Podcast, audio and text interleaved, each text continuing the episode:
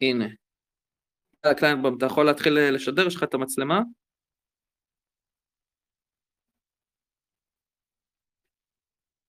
הלו. כן, אוקיי. כן.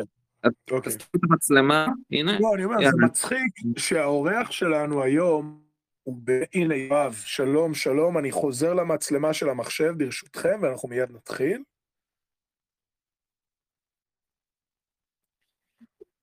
שלום רב.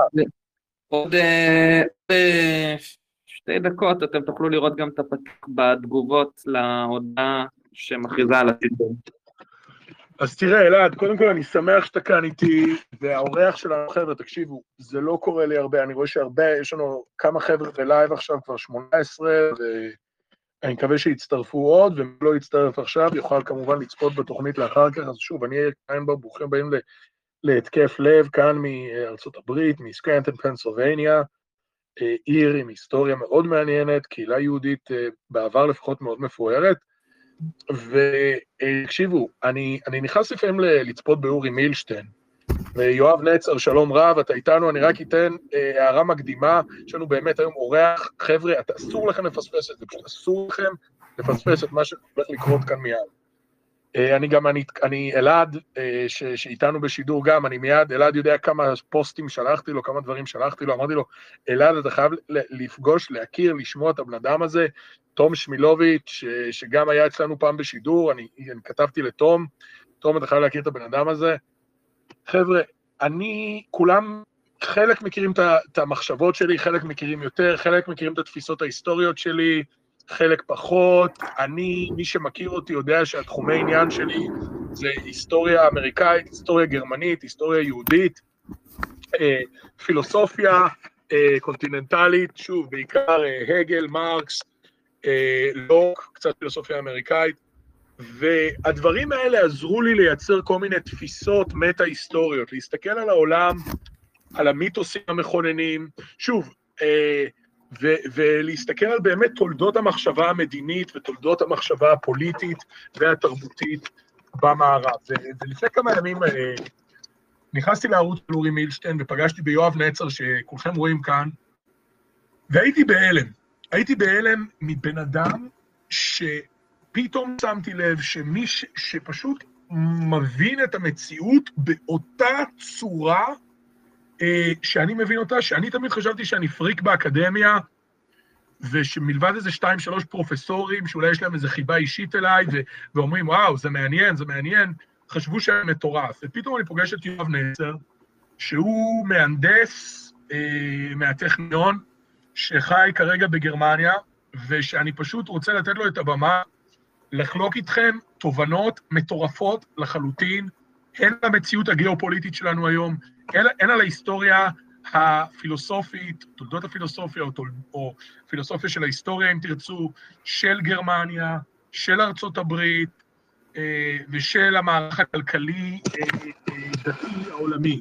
יואב, אה, אה, אני לא יודע אפילו איפה להתחיל, אבל קודם בוא בבקשה, אני אתן לך להציג את עצמך. אז אוקיי, אתה שומע אותי? שומעים אותך מצוין. יופי, תודה רבה על הבמה. תודה רבה על השבחים המאוד גדולים, אה, אני אשתדל לעמוד בציפיות. העניין הוא שפשוט מכל שנותיי יצא לי לחיות די הרבה בחו"ל, יצא לי לעבוד כרגיל בהייטק עם הרבה גורמים גם, ובאופן, אני חושב, די יוצא דופן קיבלתי גם די נתונים מהרבה גורמים במקומות שונים, ומה שהתבצע זה בעצם מה שאפשר לקרוא אינטגרציה של מידע, אה, כדי לייצר מודל עקבי, כדי שיהיה אפשר להתייחס לדברים, וכמו כל מודל, המבחן שלו הוא ביכולת החיזוי, זאת אומרת איך שהיא אחר כך מוכיחה את עצמה, זאת אומרת לפי הנתונים הקיימים מול המודל שיש בראש, מה יהיו השלבים הבאים, מה יקרה, וזה באמת לרוב מה שקורה, בגלל שאני מתחיל מראיות ולא מ-wishful thinking, אוקיי? וגם נזכיר לשומעים שאידיאולוגיה זה לא מיתולוגיה, אידיאולוגיה זה מודל עסקי נחוש. מודל עסקי זה איך מרוויחים, ומודל עסקי נחוש זה כשהולכים בכוח. אז אתה גם רואה את זה בדוגמה בהייטק, שמודל עסקי הופך להתנהגות אובססיבית, שזה אידיאולוגיה, וגם מה שנקרא אידיאולוגיה כמו קומוניזם הוא למעשה מודל עסקי בשביל מי שמחזיק את העסק מבחוץ, מרחוק, אה, ומפעיל את הפריירים מבפנים. בעצם, בעצם, בעצם, בעצם, למול המודל העסקי הנחוש, אתה מציג תפיסת ניתוח מידע הרבה יותר אמפירית, הרבה יותר אה, ריאלית במידה מסוימת, של תצפית אה, וניתוח. אה, ברמה כן. מתודולוגית. כן, נכון, כמו, בדיוק, בדיוק כמו שעושים בהנדסה, אז, אז uh, צריך לבצע uh, גם כאן. Uh, צריך לראות מה האינטרסים, צריך לראות מה הגורמים, צריך לראות מה ה-power structure, מבנה הכוח, הכוחות, השולט.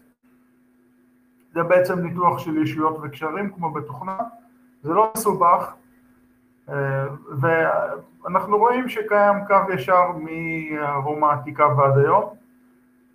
לא ברור כמה היא עתיקה, אבל ברור שמה שלמדנו בחטיבת ביניים על הפאודלים זה לא נגמר, כל המלוכות והאצולות ושאר הגורמים החזקים הם עובדים ביחד, כמו שאנחנו יודעים, כמו שאנחנו רואים חזק מאוד בישראל, שהיא תחת state hijack, קרוב למוחלט, הרבה יותר מאשר במערב. וזה גם בגלל שבישראל אנשים פוחדים להסתער בלי הממסד, הם פוחדים מה יהיה מבחינה ביטחונית. כן, אני, אני תמיד טוען שזה היה שילוב של שואה וממלכתיות. כאילו, תיזהר מהשואה ותהיה טוב, תהיה ממלכתי, ובין השואה והממלכתיות נוצרת בעצם מעין אה, פירמידת שליטה. כן, נכון, יש את התפיסה של הסכנה החיצונית, ואיך שהשלטון מנצל את זה, אתה גם לא צריך להרחיק לכת לשואה, יש לך את כל הסיפור, איך זה שכל הזמן מעדיפים את הסומלים ואת הערבים? אתה זוכר שחאג' אמין אל-חוסייני הוא שלימד את היטלר להשמיד את כולם, לא רק לגרש ולנשל ולגרש, אלא, אלא גם לנסות לגמור את כולם. אמר לו, אם הם יבואו לפלוצטינה שהבריטים פברקו, אז, אז אוי ואבוי. אה, בעצם העמיד את השמדת היהודים כתנאי לברית בין הג'יהאדיסטים לבין מעצמות הציר. עכשיו, ו... במהלך השיחה שלנו, אמש, אתה דיברת על כל כך הרבה דברים מטורפים, אני רק אזכיר חלק מהם, אוקיי? דבר ראשון... קליינבאום, רק אה, שאלה, אה, המצלמה שלך בסדר, או שכרגע אתה מסתפק בזה שהיא לא פועלת? אה, היא לא פועלת? אה, לא. רגע, רגע, למה המצלמה לא פועלת? לא, בסדר, המצלמה של יואב פועלת, אז רואים אותו לפחות. רגע, למה המצלמה שלי, רגע, רגע, בוא נבדוק למה היא לא פועלת, זה מאוד מוזר. שנייה, אני, אני, וואו, אני בהלם, אני, אני מדבר למצלמה כמו משוגע כבר עשר דקות. כן, לא, זה בסדר, מקסימום זה, זה עדיין, עדיין עובד, אין בעיה. אני אפעיל את המצלמה מיד. עכשיו, יואב, אתמול, אנחנו הרי הכרנו בהקשר של השיחה שלך עם דוקטור אורי מילשטיין, לא שומעים אותך. כן, יאיר. אנחנו בעצם הכרנו, אנחנו בעצם הכרנו, אה, עכשיו שמעתי ורואים אותי? רואים, רואים, רואים, יאללה, אה, תמשיך. אנחנו בעצם הכרנו דרך השיחה עם אורי מילשטיין, ואנחנו הגענו משם לכמה נקודות. אני אזכיר רק חלק מהטיעונים של מר נצר, שהם באמת יוצאים מגדר רגיל. דבר ראשון, הוא מצא, כמוני, את המקבילה ההיסטורית בין הפאודליזם הגרמני לפאודליזם הערבי. אה, שאני טענתי שיש לו דמיון היסטורי, יואב מצא את הדמיון הפונקציונלי שלו בצורה מאוד מרתקת. דבר שני, הוא טוען שיש תוכנית אה, במדינות המערב, אה, שיש בעצם קריסת איי-קיו, ושיש תוכנית אמיתית אה, של משרד החינוך האמריקאי, שבעצם אה, מבצע את הדבר הזה. ודבר שני, הוא טוען שבעצם המלחמה כרגע באוקראינה וברוסיה היא תוצר של פעולה מערבית שיטתית מאז 1917 לדלל את אוכלוסיית רוסיה אה, ובעצם אה, לכבוש את שטחה במספר, אה, כפי שאתם יודעים, יש לנו את הפלישה של הלבנים והאדומים בשנת 1918, את הפלישה הבולשיביקית, לנין הרי הוא סוכן גרמני, כולם יודעים את זה, מאוחר יותר את הפלישה הנאצית כמובן שיש, ודוגמאות אחרות שיש גם עוד מלפני. עכשיו, יואב, הבמה היא שלך כאן, ואני לא אפריע לך יותר, אני אשמח אם תוכל לתת לנו מעין רקע, איך אתה רואה את הדברים, איך אתה רואה את התפתחות אה, העולם, אני מקווה שאני עשיתי חסד לטיעונים שלך. כן. אוקיי, אז בוא נתחיל ממה שהתברר היום. אתה יכול לראות במקביל תנועת מלקחיים איך אמריקה מתמסרת לאיראן, גם בתחום הגרעיני טילים, שהוא מפתיע בפני עצמו, וגם שביידן הלך לבקש מאיראן וונצואלה נפט. אז באו הקנדים ואמרו לו, רגע, יש לך צינור שנקרא XL Pipeline, במקום לסגור אותו, תפתח אותו, תקבל כמה נפט שאתה רוצה, בנזילה מלמעלה למטה, אין בעיה. ובאותו אופן הוא גם יכול לא להסתבך עם הרוסים. אז הוא גם יכול לקבל נפט לאירופה. אז, אז למה לא נפט מרוסיה ולמה לא נפט מקנדה? כדי לשים את האיראנים על ראש שמחתם.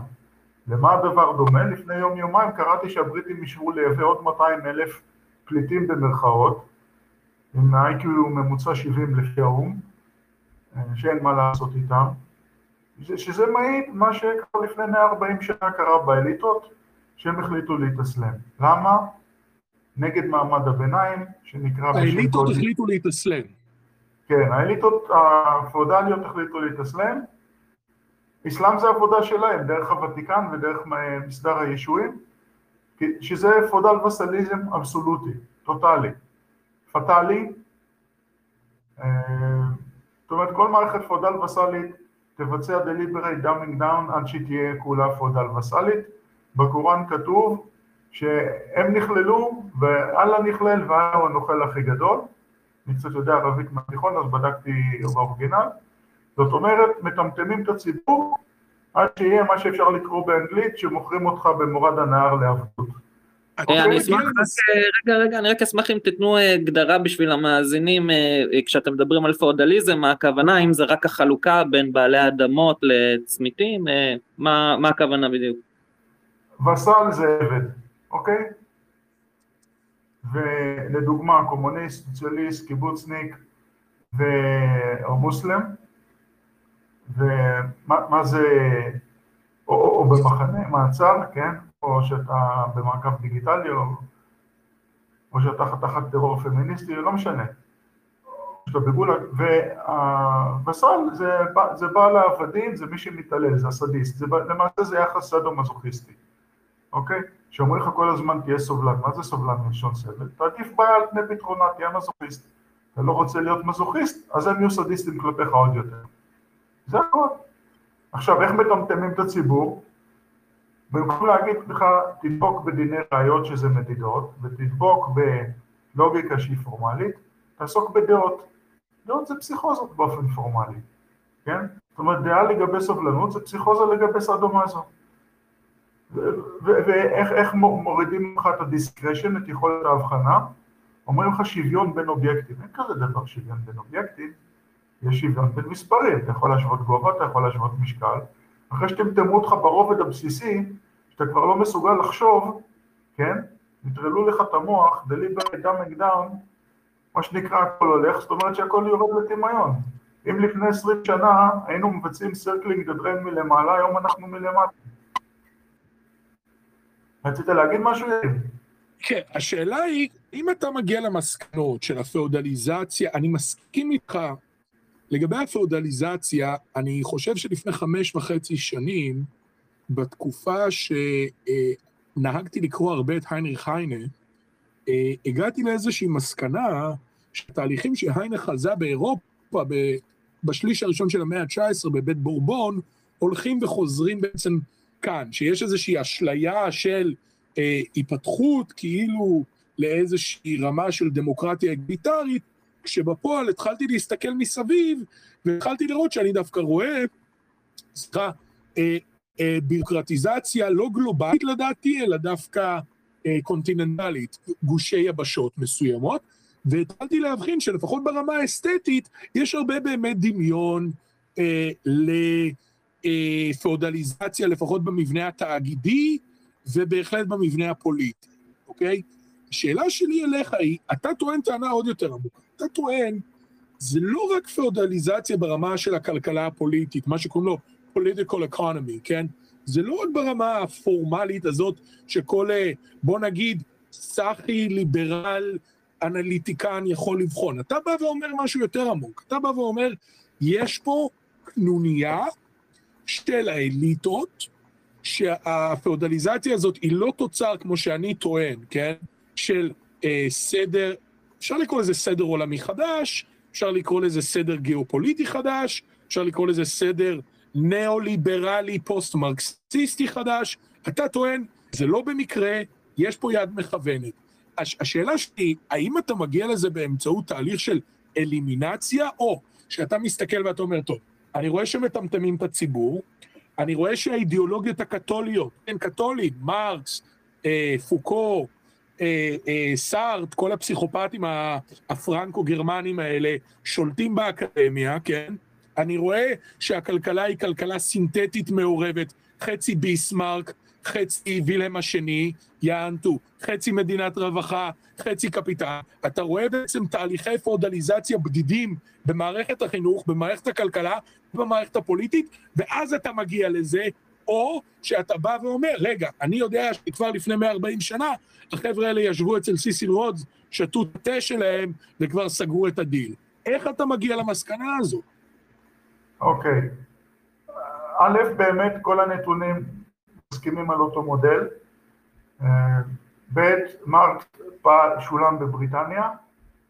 אה, ג', הגעתי לפני, אה, בוא נאמר, תשע שנים למסקנה שהמודל הכלכלי הבסיסי הוא של קרטליזציה. זה לא רק ששוק א' בקרטליזציה ושוק ב' בקרטליזציה ושוק ג' בקרטליזציה, כולם בקרטליזציה. אבן החכמים היא שהכל בקרטליזציה, אוקיי? וברגע שאתה מבין את זה, זאת אומרת, נפלו לך כל המסכות שאנחנו בעולם דמוקרטי ומערבי וטטטום, שבדיוק ההפך זה הנכון, איפכא מסתברא, אוקיי? אני טוען שימי הביניים לא נגמרו. אתה שומע טוב? ברגע... אני שומע, אני טוען שהבריטים הדמוקרטיה האנגלו-אמריקאית הייתה איזושהי הפוגה קצרה של הנחת רווחה מהפאודליזם, כן. הלו, יואב? כן, אני שומע אותך. כן. רק אני מוריד את הוידאו סלקטיבי שבא לי.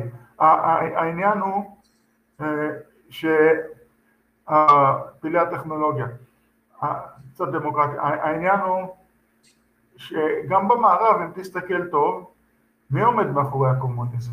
אנגלו-אמריקה. מי עומד מאחורי הסוציאליזם? אנגלו-אמריקה. מי עומד מאחורי הפמיניזם? אנגלו-אמריקה. מה זה הומלסים באמריקה? זה עבדים. זה לא כמו שיש צו עם בית וצו בלי בית. כן? הומלסים זה עבדים. בעצם אתה טוען, אתה טוען שמה שאני טוען שהוא בהיסטוריה העתקה של מודלים אה, צרפתים מעמדיים, כן? אה, גרמנים פאודליים, וספרדים קתולים, שהם בעצם יצרו את ה body politic של אירופה הקונטיננטלית, אתה טוען לי שהדבר הזה, שאני כיאיר קליינמן כל הזמן צועק לכם, גרמנים, קתולים, אמנם אני לא טוען שיש פה איזה אה, תוכנית על עדיין, אבל אני בהחלט מזהה את הגורמים האלה. אתה בא ואומר לי, ידידי, הקתולים, הגרמנים והפאודלים והמוסלמים הם רק כלי בידיים של האמריקאים והאנגלים? זה מה שאתה טוען? לא, אני טוען שהאימפריה הרומית לא עברה מהעולם, אוקיי? יש לה סניפים. בריטניה לדוגמה קיים collusion מוחלט, כי המלכה היא גם ראש הכנסייה, שהכנסייה כבר עשרים שנה עובדת בגלוי עם הקתולים, עברה merger איתם. הקתולים יש להם את הנישואים, אתה יודע שכל מעמד האצולה הם נשואים ביניהם, כן? הבריטים, הגרמנים, היוונים, השוודים, אני יכול להוסיף על זה, זה מעניין מאוד מה שאתה אומר, כי אני גיליתי לפני אה, כמה וכמה שנים, כשאני הסתכלתי על האצולה שמרכיבה את מסדר uh, Knights of Malta הקתולי, פתאום גיליתי שבעשורים האחרונים הם מכניסים פנימה אנשים מהאצולה של הממלכה הבריטית, בין אם זה היה אנדרו ברטי או מתיו פסטינג, אה, והיה להם בעצם הלימה מוחלטת עם אה, מסדר אה, Knights of Malta הבריטי, שהוא לכאורה לאורך כל השנים היה בעצם נפרד. היה לך את ה-Knights of Malta הבריטי של הממלכה והיה את ה-Knights of Malta הקתולים. ופתאום נהייתה איזושהי התמזגות של האצולה ששולטת במסדר. זה משהו מאוד מעניין. תראה, אולי לך זה מעניין, כי, אתה יוצא מנקודת מוצא שכל מה שאתה יודע זה מהמזרח התיכון, אבל כל מי שגדל באירופה, כמו הסבים והסבתות שלי, כן, יודע, תמיד ידע, שיש משפחת אצולה אחת למעלה. אוקיי, גם הרומנובס היו חלק ממנו, הם היו בכל היבשת, כולם ביבשת יודעים את זה. מה שעכשיו אנחנו משוחחים, כאילו, כאילו, כאילו זה תגלית, וכאילו זה חדש, וכאילו זה מי יודע מה. האצולה הזאת זה מה? זה האצולה הגרמנית ששולטת באנגליה, או על איזה אצולה אתה מדבר בעצם? יש רק אחת. יש רק משפחה אחת מאות שנים, אולי 500 שנה, אוקיי? כל היבשת יש אצולה אחת, רק משפחה אחת, חמולה, קלאן, אוקיי? זה כל אחד יודע. כל היבשת יודעת את זה, אין פה שום תגלית. כולם יודעים שכולם יודעים. ויש להם אה, אנשים, ברור שגם הבנקאים הכי גדולים הם חלקם לורדים, וכולם יודעים את השמות, ויש אינטרמרג'יז עד כדי פה ושם בצורות מסוימות, יש תהליך של התכנסות. בבריטניה במיוחד, כי בבריטניה... ומתי, ומתי הם החליטו להיות מוסלמים? לפני 140 שנה, מה קרה? תראה, המהפכה התעשייתית התחילה בסוף המאה ה-17. עם הקיטור, 1690 בערך. אבל מהפכת הפלדה הייתה ב-1870, אתה יכול לראות בארצות הברית את הסיפור של קרנגי, את ההיסטוריה שלו. מאוד מאוד מעניין. ממש חומר קריאה, יש סרטים טובים ביוטיוב, תיעוד על זה. ואיך הוא בנה את הרכבות, והכל זה, זה הפלדה אפשרה. ואז התחילו לייצר חרבות מפלדה, ומרגמות מפלדה, ותותחים מפלדה, וגם אה, מנועים מפלדה וגשרים מפלדה, ולמעשה התחילו לפעול בעוצמה הרבה יותר גבוהה. אה, גם אוניות קיטור מפלדה, הייתה האונייה הראשונה הבריטית, הטורביניה, זה לא טורבינה, אבל זה, אתה עומד, מה שטוב בפלדה, שהיא חזקה כמו ברזל, אבל ברזל הוא פריך, היא נותנת לך גמישות כמו ש... כמעט כמו של ברונזה. ו... ומה שזה מראה לך, שפתאום יש לך אוניות שלא תלויות ברוח, וחוצות את האוקיינוסים, ושתות מבריטניה להודו, ואתה יודע כמה זמן זה ייקח להן, ו... ואתה יודע באיזה קצב, אוקיי? ו... ופתאום צריך את הסואץ, ואתה רואה שב-1882 בריטניה כובשת את אה, מצרים ל-70 שנה, ואתה רואה שהיא נכנסת לאוקראינה, דרך אולי חמלניצקי השני או השלישי, ובעצם תנועת מלקחיים לכיוון ארץ ישראל, שזה אומר סואץ, ולאחר מכן הנפט המסופוטמי, היום עיראק ואיראן. זאת אומרת, שאתה מדבר על תהליך שפתאום אירופה נהייתה עוצמתית, זה גרם לעליית מעמד הביניים, מעמד הסוחרים, מעמד בעלי המלאכה, המדענים, האינטליגנציה, הפכה לשכבה, והפאודלים הרגישו שהם בצד. וכמובן שמאשימים את היהודים, כי יהודים זה מה שבולט, כי גם כשיהודי נהיה עשיר אז, אז הוא לא אינטרמריד עם האצולה, אלא בבריטניה, פה, פה שוני בין בריטניה לבין היבשת, השוני הגדול, בבריטניה אם אתה... מרתק, מרתק, מרתק, כן. בבריטניה אם אתה מולטי מיליארדר, יש לך שלוש אפשרויות, או שאתה חלק מהאצולה, או שאתה עוזב את המדינה, או שאתה מת, אוקיי?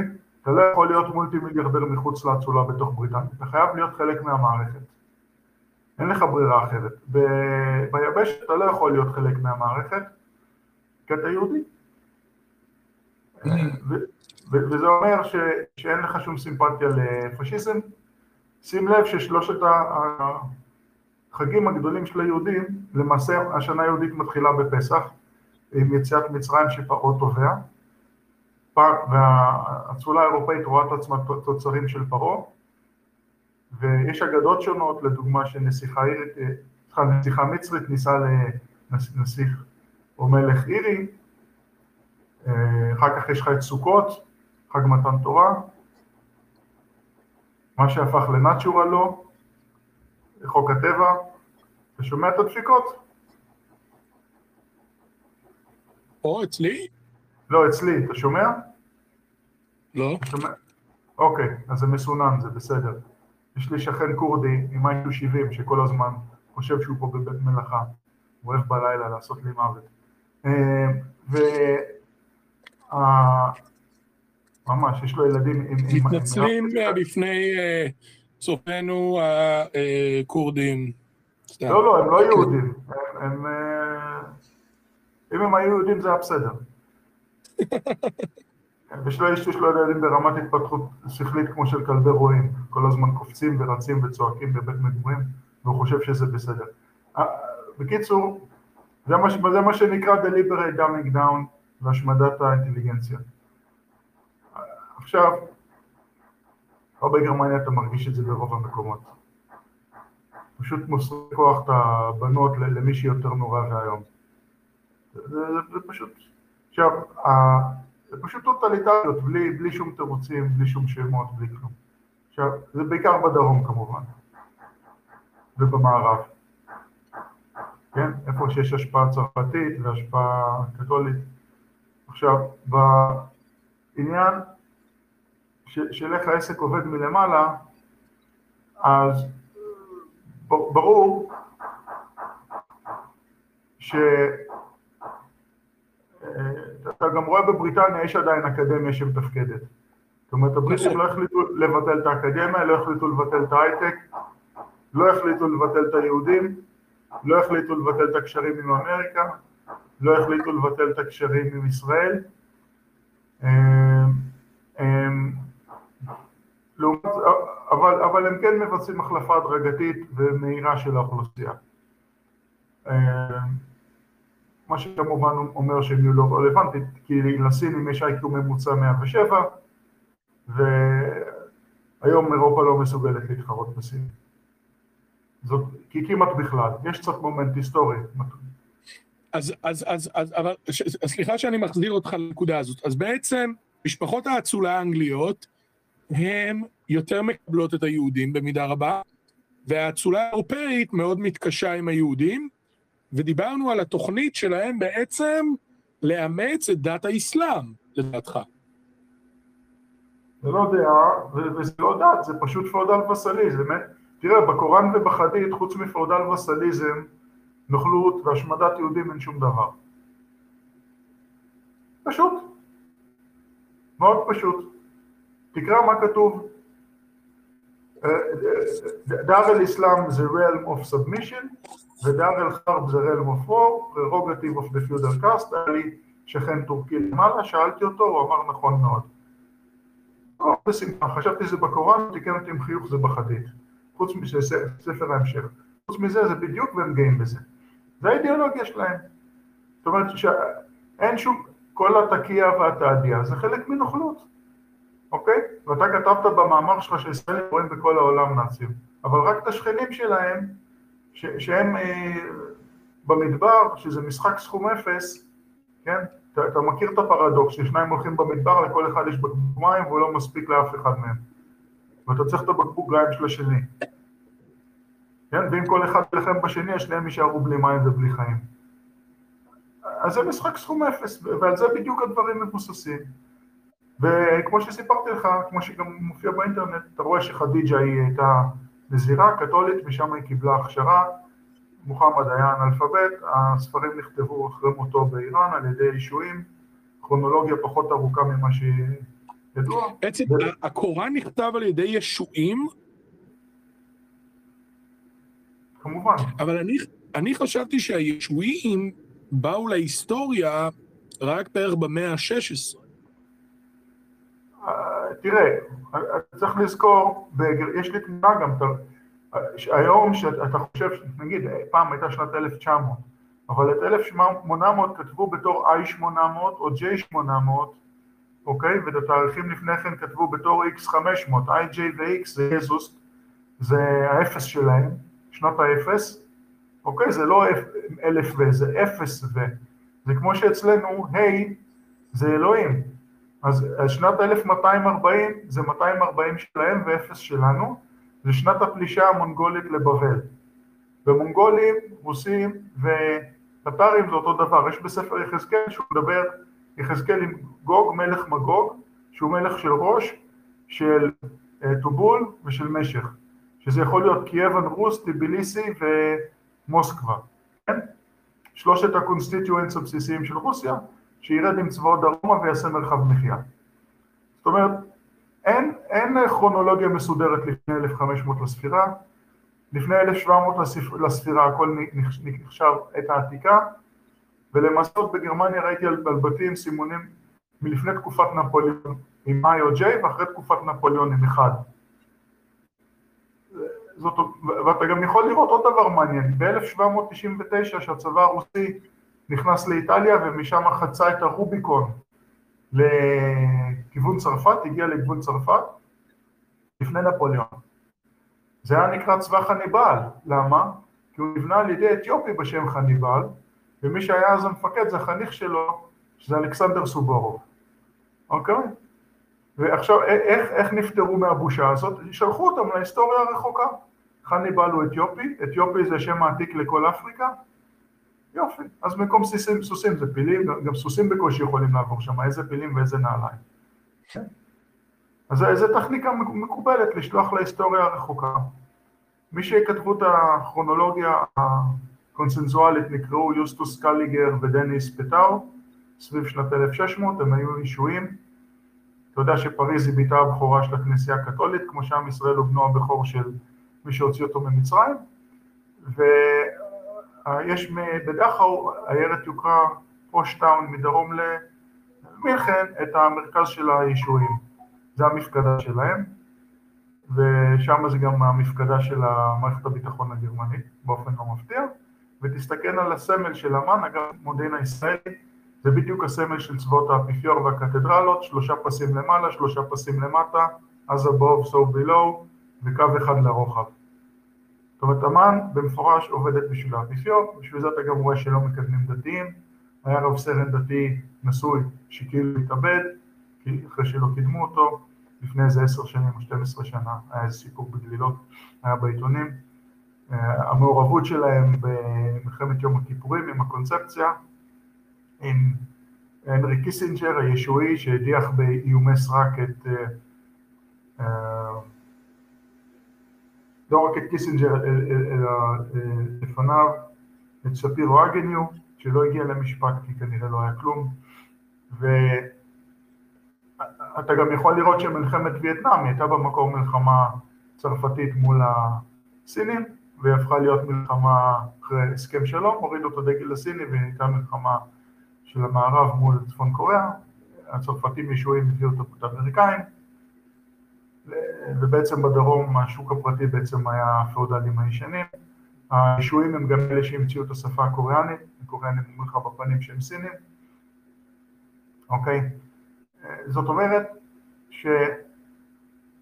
שהאימפריה הרומית לא נעלמה, הציונות, למה היא נקראת תנועה? כי תנועה זה של הכנסייה, כל המובמנטים של הכנסייה.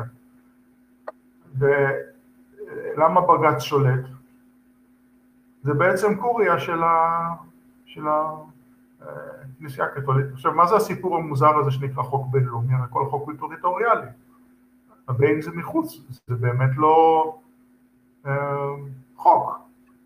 אה, ומה זה אה, הסיפור הזה של האיחוד האירופאי? מי ממנה את הוועדות שכותבות את החוקים? אף אחד לא יודע, אז זה פאודלים בעצם. פאודלים עם, הקתולים, עם הוותיקן, עם זה מדהים, אני ואתה, אני חושב שאנחנו מסכימים מלא בניתוח הריאל פוליטי, בניתוח הסוציולוגי, אני לחלוטין מסכים איתך, מה זה חוק בינלאומי? אני חושב שפעם אמר פעם ליצחק רבין, איזה משפטן בייל בשנות ה-70, יהודי, אמר לרבין, אין דבר כזה, אין באמת משפט בינלאומי. אתה מבין שהמשפט הבינלאומי נחטף, החוק הבינלאומי נחטף. אה, מי שהגה את החוק הבינלאומי היה דווקא אדם לא רע, היה הוגו גרוטיוס, הפרוטסטנט. ואתה רואה שהאיחוד האירופי והאג השתלטו על המוסד הזה ומשתמשים בו להעמקת הפאודליזציה והניאו-קולוניזציה של האיחוד האירופי של שטחים מדיטרניים, של שטחים ים תיכוניים. לא סתם המלחמה היחידה שנאט"ו נכנסה אליה הייתה בצפון אפריקה. צריך להבין את זה. אירופה, ואת הזכרת את זה גם בשידור אצל אורי מילשטיין, לאירופה יש את השאיפות הטריטוריאליות שלה בים השחור, בים התיכון, ובמידה רבה גם כן בים הבלטי. וכמובן בצפון אפריקה, במצרים, אתה רואה את הצי המצרי והצי הצרפתי אה, עובדים בצורה מאוד מאוד אה, קרובה אחד עם השני. ספינות צרפתיות נמצאות לידינו המון שנים, ועכשיו הגרמנים הולכים להכניס 100 מיליארד דולר בשנתיים לתקציב הצבאי שלהם. זאת אומרת, אני מסכים איתך מאוד בניתוח הרוחבי. אני מסכים איתך שלאחר מרטין לותר נוצרה, נוצר פיצול שמצא את עצמו אה, בשלום אוקסבורג, אחרי מרד האיכרים, שבעצם חילק את גרמניה, את האימפריה הרומית הקדושה, כן, לפרוטסטנטים ולקתולים, שהלכו בשלום אחד עם השני, בזמן כאמור, כפי שאתה מציין, שמתחילה באנגליה מהפכה התעשייתית, מהפכת הקיטור, לאחר מכן הבורגנות האנגלית מולידה את הנאורות הפוליטית הליברלית בקטע טוב, חבר'ה, בקטע באמת טוב, אה, ג'ון לוק ובייקון וניוטון וכל השמות היפים האלה, ש, שיואב טוען בצדק שהם למעשה יהודים בתחפושת. שזה מאוד נכון, צריך לזכור, לוק היה הוגה מאוד מקראי, ו- ו- וניוטון כמובן היה הוגה מאוד מקראי. בייקון אני לא יודע כמה, אבל uh, כל ההמשך הזה של התנועה הוויגית, כן? של התנועה הוויגית שבעצם ינקה מרומא ומירושלים. ומרומא היא ינקה את uh, תורת הרפובליקה ולא את תורת הקיסרות, כן? ומירושלים היא ינקה את, uh, מן הסתם את uh, תורת ההתגלות האלוהית uh, ולא את uh, תורת הכהונה, כן? אה, בעוד הקתולים באמת בצרפת ובאימפריה הרומית הקדושה, בשטחים האלה, אה, מפגרים בכל מובן המילה, מפגרים במדע, מפגרים בפוליטיקה, מפגרים אה, בתיאולוגיה שלהם, מפגרים בפילוסופיה שלהם, יש לומר גם במידה בלתי מבוטלת. רנה דקארט ופסקל הם לעניות דעתי, ואני אשמח שכל פרנקופיל יעלה פה לשידור לסתור אותי, כן? מוזמנים לקרוא לדוקטור רוני קליין וכל מיני כאלה ואחרים, אה, מתגמדים בצורה קיצונית לעומת ההוגים הבריטים, ואז בעצם אנחנו רואים את העלייה הזאת עד שאותם וויגים, אותם ספרטיסטים, אותם קלוויניסטים, שממירים את רעיון הדם הנוצרי של הקתולים, של הגרמנים, של הצרפתים, של הספרדים, של האיטלקים, הדרומיים במיוחד, אה, ברעיון אה, הקניין, כן? וברעיון החירות, מגיעים לאמריקה, ואז מאמריקה המהפכה הזו חוזרת לאירופה, למזרח, וכאן בעצם אתה אומר, האצולות האירופאיות הישנות, ערב המהפכה הצרפתית, מוצאות את עצמם בערך בין 70 ל-100 שנה מפגרות אחרי בריטניה בכל מה שקורה למבנה הכלכלי, למבנה הפוליטי, למבנה התיאוסופי שלהם, ואז בעצם האצולות האירופאיות בעזרת הישועים מתחילות להתארגן ולייצר איזשהו מודל שליטה אירופאי. האם אני קורא נכון את דבריך? קודם כל, יש מספר תיקונים שחייבים. א', נאט"ו פועלת גם בבלקנים, אוקיי? המלחמת הבלקנים זה עבודה של נאט"ו, של הצרפתים, של הישועים. אה, ב', מי, ש, מי שעשה את המהפכת קיטור זה היה לייבניץ, עזר להויגנס לעזור להוגנוטי אה, אה, אחד בפריז, אוקיי? זה כן התבצע בצרפת, אבל זה התבצע במקור בתור אמצעי לחיסול אנשים. זאת אומרת, אתה יודע שעצמות של פרות אתה מכניס לתוך, זה כמו סיר לחץ, אוקיי? נקרא אוטוקלייב. קודם כל פיתחו אוטוקלייב, ואחר כך פיתחו מכונית עם מנוע קיטור, ולייבניץ היה גאון ענק. אם כי יכול מאוד להיות שדמותו ההיסטורית של לייבניץ היא גם כן אמלגמציה של הרבה כותבים אחרים. לא, לייבניץ בהחלט היה גאון. הוא היה גאון, אבל לא רק זה, הוא היה אמלגמציה. זאת אומרת, אני חושב הרבה פעמים שהישועים רוצים לכתוב, להכניס חוכמות בלהראות שהם מפעם, אז הם אומרים לייבניץ אמר או מישהו אחר אמר. אולי תסביר לנו, אולי תסביר לנו שנייה, אני מצטער שאני קוטע אותך, תסביר לנו באמת את הישועים. ממה שאני יודע, שהרבה מזה זה דברים ש... שאלעד פרסמן סיפר לי, אלעד, אתה איתנו? כן.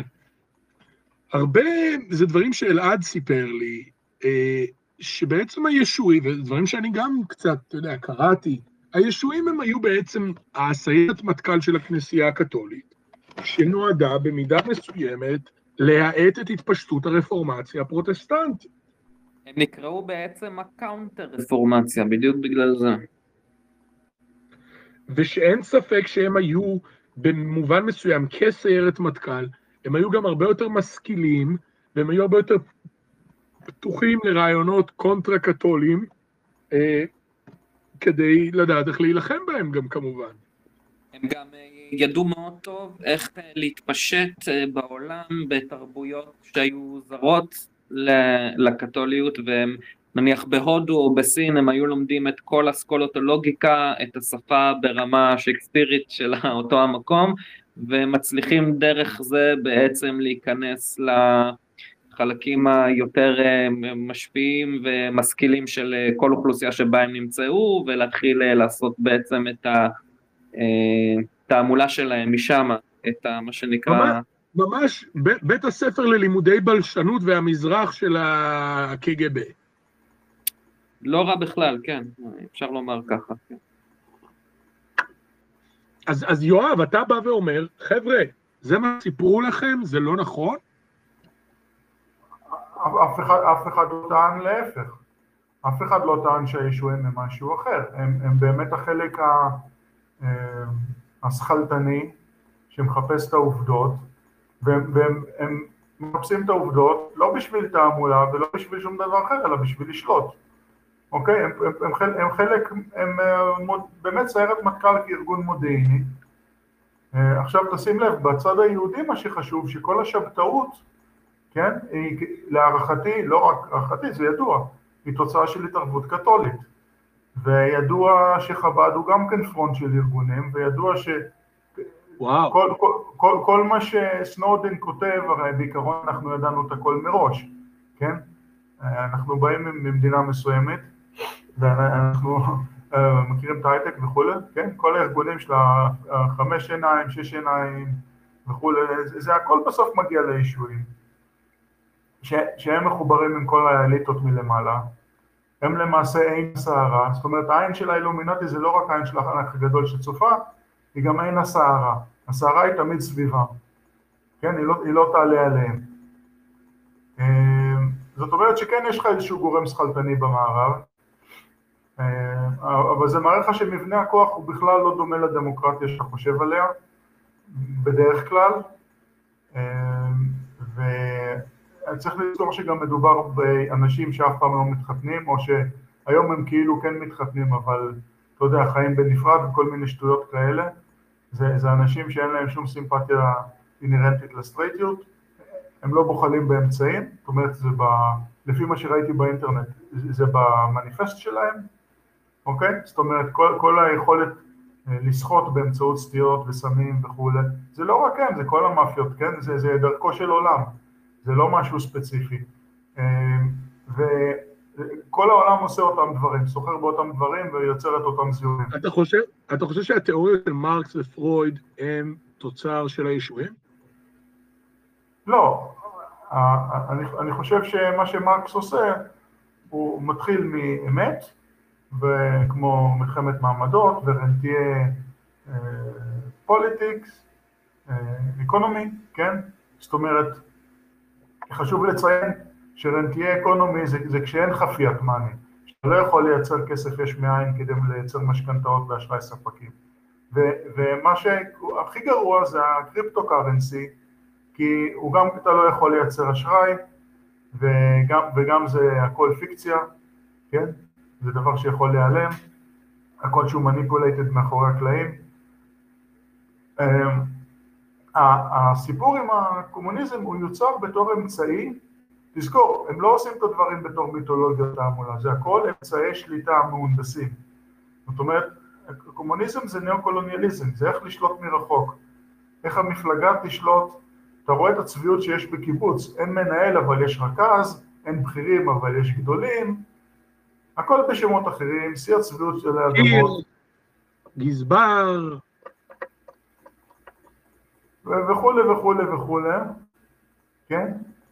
אה, והם כל כך מוסריים ש, שאפילו את מקודשת אה, לי, למשק ולכל מי שיש לו חשק, וכולי וכולי הסיפורים. עכשיו, והתנועות שלהם, ואיך, ואיך שהם משתלטים על, ה, על הצבא ועל הממסד. אתה טוען שהקיבוץ זה בעצם מחנה של, מחנה עבודה של סוטי מין, ש, שזה טענה מאוד מאוד אינטליגנטית דווקא, מהסיבה שהיא נשמעת כאילו, מה זה מחנה עבודה לסוטי מין, התנועה הקיבוצית? לא, חבר'ה, מי הם שני ההוגים שהכי השפיעו על התנועה הקיבוצית? מרקס ופרויד. מחנה עבודה וסוטה מין. It makes a lot of sense. אני כותב, הדוקטורט שלי עוסק הרבה בתולדות התנועה הקיבוצית, וכשיואב כתב לי שהתנועה הקיבוצית זה, זה מחנה עבודה לסוטה מין, אז כאילו כל מים אקדמי שבי היה אמור להגיד לא, לא, לא, אבל אני כזה קצת חושב על זה, אומר, האמת שזה, שזה נשמע די הגיוני. כן, בוא אני אגיד לך דבר. עם ברי חמיש לפני כמה שנים, הוא אפילו קישר את זה לעניין השבתאות של אה, כל העניין השימוש שלהם במין כדי אה, אה, לשבור טאבואים מוסריים וכל מיני דברים כאלה, ואמר, וואו, מה שהיה בקיבוץ, אתם לא יודעים, זה מה שאני זוכר במורפא. או זכרונו לברכה כמובן. היו לי שיחות איתו ברעיונות אצלו בתוכנית, מספר פעמים. איפה? במיאמי? כשהוא שידר אז ב-First Amendment Radio? כן. כן, גם אני, אני גם, אה, יצא לי גם להנחות אותה פעם אחת, אה, הוא בדיוק היה לו איזה אירוע לב, והיו צריכים מהר ש... ואני במקרה הייתי אמור לעלות, אז כבר אמרו לי, תנחה אתה אם אתה יכול. אני חושב אה, שהיינו גם שנינו פעם אחת ביחד בתוכנית שלו, שדיברנו על ציפי לבני. יכול מאוד להיות, יכול מאוד להיות. יכול מאוד, זה היה לפני יותר מעשר שנים נראה לי. אני חושב שזה היה קצת פחות מעשר שנים, כן. כן, קצת פחות. עכשיו, מה שרציתי עוד להגיד, ששבירת טבואים מוסריים זה שיעבוד, זה וסליזציה. כי הנון וסליזציה מבוסס על המשפחה, על, על ארגונים מלמטה, בעלות. אה, עכשיו, אם, אם, אם אתה מדבר על uh, כל השבתאות וכולי, ברור שהיא מעורבת, כי, כי זה בדיוק אחת הזרועות הטיפוסיות של התמנון האימפריאלי. אוקיי? אה, עכשיו, אחרי שהבנו את ה... אה, רציתי להגיד לך עוד דבר, אם אתה רוצה רעיון באמת מטורף, יש, יש לי פרשנות אה, מאוד סרקסטית לגבי המהפכה הצרפתית, מה זה ליברטה, גליטה ופרטרניטה. fraternity זה מאפיה, liberties זה אתה צריך הרשאות בתוך מחנה מעצר, ו égalité זה, זה אומר שאתה לא בן אדם, אתה אובייקט. אוקיי? אחרי ששמו בך צ'יפ, אתה egal, בגרמנית egal זה אומר couldn't be bothered, כן? ואתה צריך עכשיו ללכת לשירותים כמו בטירונות, אוקיי? זאת אומרת, הרבה פעמים יש את שפת החוק, את ה legalese, והציבור לא מבין שפשוט עובדים עליו בעיניים, אומרים לו מה שבאמת ב... או we the people ב-constitution זה בסך הכל אנשי ה... נציגי הכתר, זה כמו שהמהפכה הסוציאליסטית של אפריל 1917, ה society זה היה ה nobility, זה לא היה עמך, כן? אז מי זה ה society ומי זה people ומי זה fraternity ומה זה liberty ומה זה egalitarianism, כן? זאת אומרת, אנשים בכלל לא, לא שמים לב מה משמעות המילים ומשם הכל אבוד. עכשיו, תשמע, זה, זה דברים מרתקים ויוצאי דופן, ואני בטוח שיש לנו עוד הרבה, הרבה על מה, על מה באמת לדבר. בעיקר אני חושב שמרתק האופן שבו אתה ממקם את הקשר בין הממסד האנגלו-אמריקאי והישועים. אני חושב שזה נושא אה, שלדעתך בעצם ה-DNC וה-EU, האיחוד האירופי והמפלגה הדמוקרטית, הם בעצם סוג של אה, ארגונים שאני, שוב, זה, זה, מה ש, זה למה אני אוהב את, ה, את השיחה שלנו, כי אני מרגיש שדברים שאני רואה בצורה אולי גניאולוגית, אולי היסטורית, אולי סטרוקטורליסטית. כאילו, אני, אני גם אגיד את זה למי שרוצה לבקר אותי, כן? אני עד גיל 28 מאוד לא אהבתי סוציולוגיה, ולא אהבתי סוציולוגיה. אה, מה ששינה את דעתי זה מפגש עם אה, דוקטור דוד סורוצקין, שהפגיש אותי עם הספרות של אה, נוח אייזנשטט ונורברט אליאס. שפתאום הבנתי שיש סוציולוגיה עם חיים, שיש סוציולוגיה שלא תופסת את האנשים כאובייקט, כן? ואני חושב שהרבה דברים שאני רואה אה, היסטורית, זאת אומרת, לפעמים יש דברים שאני כאילו לא מסכים איתך, נגיד, אני לא מסכים עם, עם העניין הזה של הישועים כתבו את הקוראן, כי אני לא יכול להבין את זה, אני לא... לי זה נשמע מוזר. מצד שני, כל מה שאתה מדבר על המאה ה-17 קדימה, נשמע לי אה, מבריק, ויוצא מגדר הרגיל. רגע, אז בוא אני אגיד לך, כולם יודעים שאחרי מלחמת האזרחים בארצות הברית, שלא הייתה מלחמת אזרחים, היא הייתה מלחמת עולם, כן? שהצי הרוסי עצר את הבריטים, והבריטים והצרפתים והגרמנים עזרו לדרום, בעלי עבדים. הייתה טעות קשה מאוד של נשיא ארצות הברית, שהוא לקח הלוואות מהישועים כדי לשקם את הדרום. במקום להפיל עליהם עיקולים ולתת את האדמות לקצינים שלו, כן? אם אני הייתי במקומו, והיו אומרים לי, קשה לנו לנהל, הייתי לוקח להם חצי מהאדמות ונותן לקצינים שלי, שהם ינהלו. אוקיי, לא מסוגלים, ביי, אני ניצחתי. אבל מה קרה? הוא לקח הלוואות, נתן את הכסף, כמובן שלא החזירו, פשט רגל, והיישובים השתלטו, ומאז יש לך US Corporation. אתה מכיר את ההבדל בין USA ל-US Corporation? תתכונן למכה הכי קשה בחיים שלך. US Corporation זה תאגיד פשיטת רגל. מה שאני שמעתי זה שזה ההבדל בין וושינגטון לוושינגטון DC, אבל אני לא, לא יודע. לא, לא. USA זה פדרציה של מדינות אה, ריבוניות. US Corporation זה חברה לניהול פשיטת רגל, שהיא משרתת את דלאוור סטייט ועוד אחת שם לידה, והיא מכילה States of, State of California, State of Michigan, אבל גם State of Israel. היא חלק מ-US Corporation. בשביל זה State of Israel, כמו שאתה יודע, נסחרת בתור תאגיד בבורסה בניו יורק, אוקיי? State זה S-State, זה תאגיד, אוקיי? ותאגיד זה מה שהאפיפיור המציא בסוף המאה ה-19. זאת אומרת שזה פרסון, פרסון זה לא אדם, וזה לא דבר חי, פרסון זה אינטרפייס, יש לך... אתה רוצה להגיד לי שלא היו תאגידים לפני האפיפיור? לפני סוף המאה ה-19, לא, הייתה הפיכת פלדה, נגמרה תקופת הברונזה ב-1870-1880 לספירה, שהיא בעצם 600 לספירה, וגם כן ב reverse, ואז יש תאגידים.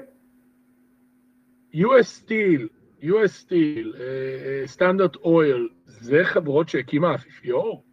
לא, אבל ה construct שנקרא תאגיד, זה יצא עם edict של האפיפיור, ב-1880, 1890 אפילו.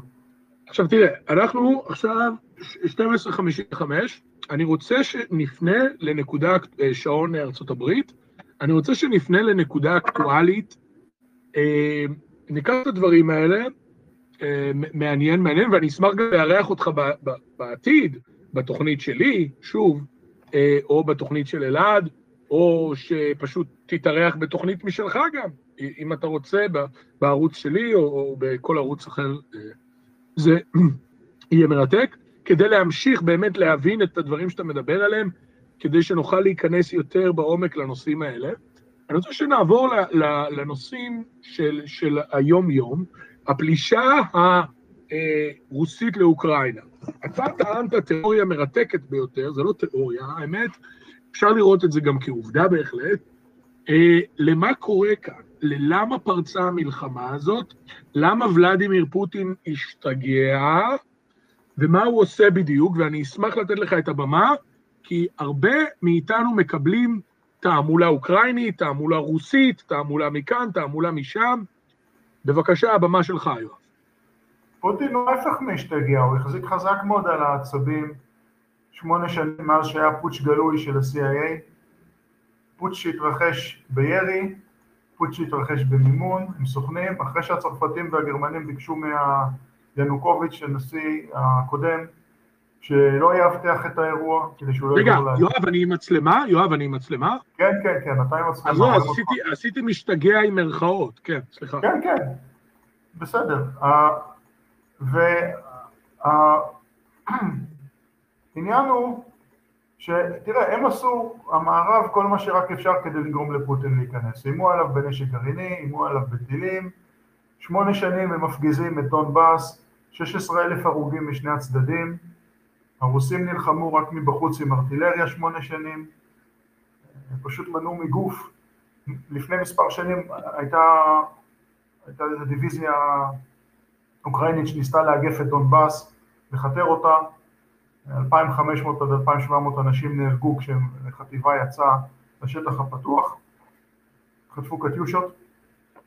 אה, הרוסים מאוד מאוד נזהרו, אני קיבלתי תדרוך מאשת המנגנון גרמנית מיד לאחר ההפיכה שהרוסים לא ייכנסו בקרוב. אה, עכשיו גם לגבי הנושא הפאודלי, אמרה לי אחת מאוד בכירה בממסד הגרמני לפני עשר שנים, סליחה, עשרים שנה, שהם שהם מאוד גאים ב das feudal system, שזה ה feudal vassal system, אוקיי? זאת אומרת, הדברים הם בפנים ובגרמניה הכל ברור. בדרך כלל אנשים עובדים באותו מקום רוב החיים, או חלק גדול מהחיים. עכשיו, מה, מה שקורה זה שראיתי גם ב-2002, בתחנת רכבת גרמנית היה, היה ספרון מאויר, מורשת קרב, חניון השריון בחרקוב, במלחמת העולם השנייה.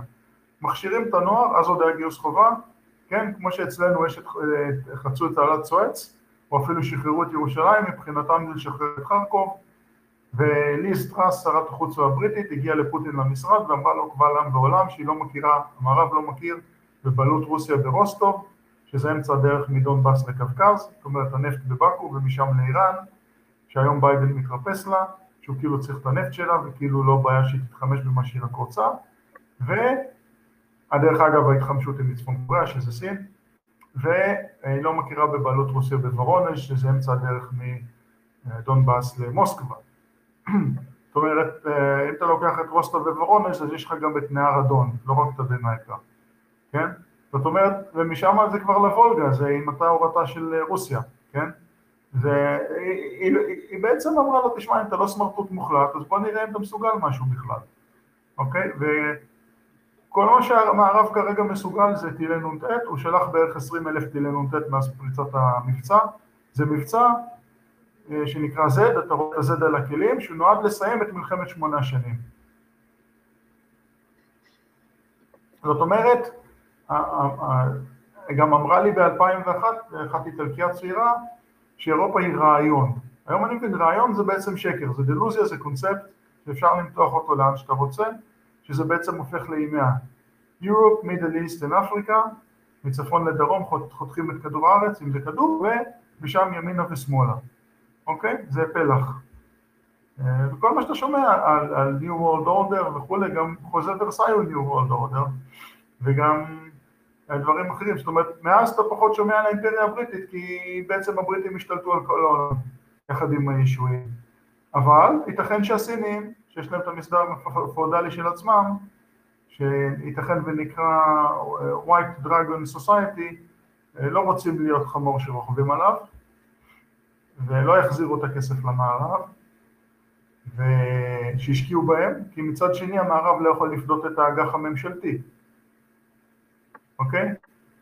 אז מה שהחוסכים הפנסיונים השקיעו בסין, דרך חברות פרטיות לא יחזור, הממשלה את הכסף כבר לקחה וחילקה לבוסים הגדולים. למעשה כל המערכת הכלכלית, כל הקרטליזציה היא בעצם משאבת כסף מאלה שלמטה, שממשיכים לרוץ מסביב לאפס, לאלה שלמעלה. לטריליונרים ולקוודריליונרים, אוקיי? וצריך גם לזכור שכשאתה מחזיר הלוואה שנוצרה מיש מאין, הם שומרים את הכסף לעצמם, הם לא מבטלים אותו, אוקיי? וזה מביא אותנו לפתרון שהצגתי לך, שאתה מכניס גם שחקן רביעי מעבר ללווה מלווה וממשלה, שהוא יקבל את ההלוואות המוחזרות והוא יחסל אותן, ברובן לפחות, את הנפח, אוקיי? והוא גם מטפל בשאר הדברים, יוודא שיש באמת עירבון לבנקים מול ההלוואות, ויוודא שהם לוקחים רק עשרה אחוז מהריבית, שהפיקדון שלהם הוא עשרה אחוז, ושייצר כסף תמורת נפח הריבית, שייתן בחינם לממשלה שתוריד מיסים למול זה, ואז הכסף בשוק, כדי לא ליצור תור, אה, טור של חוב שהולך וגדל אינסופי, והוא גם יבצע את העיקולים כדי שהם לא יהיו דיים דה דולר לטובת קרוניס, אוקיי? זאת אומרת, המערכת היום היא under specified ו-under implemented מתוך ש-under specified והפתרון הוא פשוט לעבור, לעבוד לפי דרישות מערכת והפתרון הוא פשוט ויש אותו באינטרנט, באתר שלי והעניין הוא פשוט שזה לא יקרה לפני שהמערכת תיפול, אם זה יקרה לפני שהמערכת תיפול אז העולם ינצל, אם זה יקרה אחרי שהיא תיפול, לך תדע למה יכניסו אותנו. מנסים להזריק לגוף, אני יודע את זה כבר תריסת שנים, ממס ונמס ו-what have you, בסופו של דבר כאלה דברים מגיעים לכבד, גורמים לדלקת ואתה מת. לטבע יש הגנות נגד הדברים האלה, במידה רבה מאוד, ומאוד יכול להיות שהם באמת מאמינים במיקרוביולוגיה והם לא יודעים שמיקרוסקופ אלקטרוני לא יכול להראות לך חומר ביולוגי, אלא חומר הרוס מאוד שבחלקו היה פעם ביולוגי. וטוב שכך, טוב שהם לא יכולים. אמ, עכשיו לגבי אוקראינה,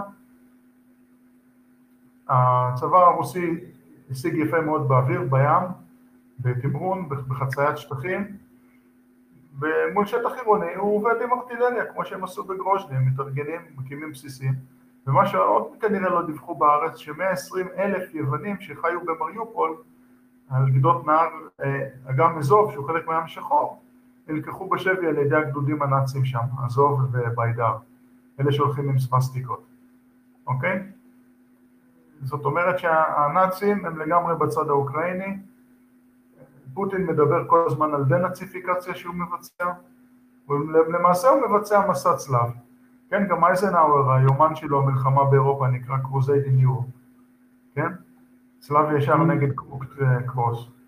וזה בדיוק מה שאנחנו, מבחינת פוטין, הוא ממשיך את מלחמת העולם השנייה, הוא נכנס במעצמות הציר הנאו-נאציות באמצעות צבא רוסי, ועושה מה שצריך כדי לנקות את הכל. יהיו פליטים, בעיה שלהם. שים לב שגם הפליטים הם מהאזורים העירוניים, אלה אנשי הממסד, אלה אנשי המנגנון, אוקיי? הם הלכו, לא נורא, זה לא מפריע לכפר, זה לא מפריע לתעשייה, זה בטח לא מפריע לשלטון. צריך גם להזכיר אה, לציבור. רציתי רק אה, לגבי העניין של הדנאציפיקציה, ש, שפוטין אה, אומר שהוא עושה את זה, האמת שזה נשמע לי קצת מצחיק, כי הלגיון שכירי חרב הכי גדול שהוא משתמש בו במלחמה הזאת ובכמעט כל מלחמה שהוא מעורב בה, כולל בסוריה או מה שלא יהיה, היא אה, לגיון וגנר, והוא נקרא לגיון וגנר בגלל שווגנר היה מלחין אהוב על הנאצים, והיא מובלת על ידי דימיטרי אוטקין, שזה בן אדם שאני, קצת קשה לו לראות שהוא נאצי, מעבר לזה שהוא גלוח ראש, זאת אומרת, הוא שופע בקעקועים של הנץ הנאצי, של האס-אס, והוא מוביל את הליגיון הזה, ומצד שני גם אני לא רואה אותו תורם לדנאציפיקציה לצורך העניין בארצות הברית, בגלל שהוא מפעיל את ארגון uh, The Base באנגלית, The Base זה תרגום למונח אל-קאעידה, שזה ארגון הפרמיליטרי הניאו-נאצי, המיליציה הניאו-נאצית האגרסיבית ביותר שכנראה הייתה, היא נמצאת בהמון מקומות בעולם, אבל בטח שבארצות הברית. אז אני קצת קשה לי לקחת ברצינות את הדיבורים שלו על דנאציפיקציה, במיוחד עם כל המשיכה של ההוגה הכי גדול שמשפיע עליו היום, אלכסנדר דוגין, עם אריוסופיה והגזע הארי, למרות שיש לו תפיסה די מקורית של הגזע הארי, אני לא יודע אם הייתי אומר שכזה מעניין אותו דנאציפיקציה, אבל אני מעריך שכן, אני די מסכים שהוא בסוג של מסע צלב, איך שהוא רואה את זה.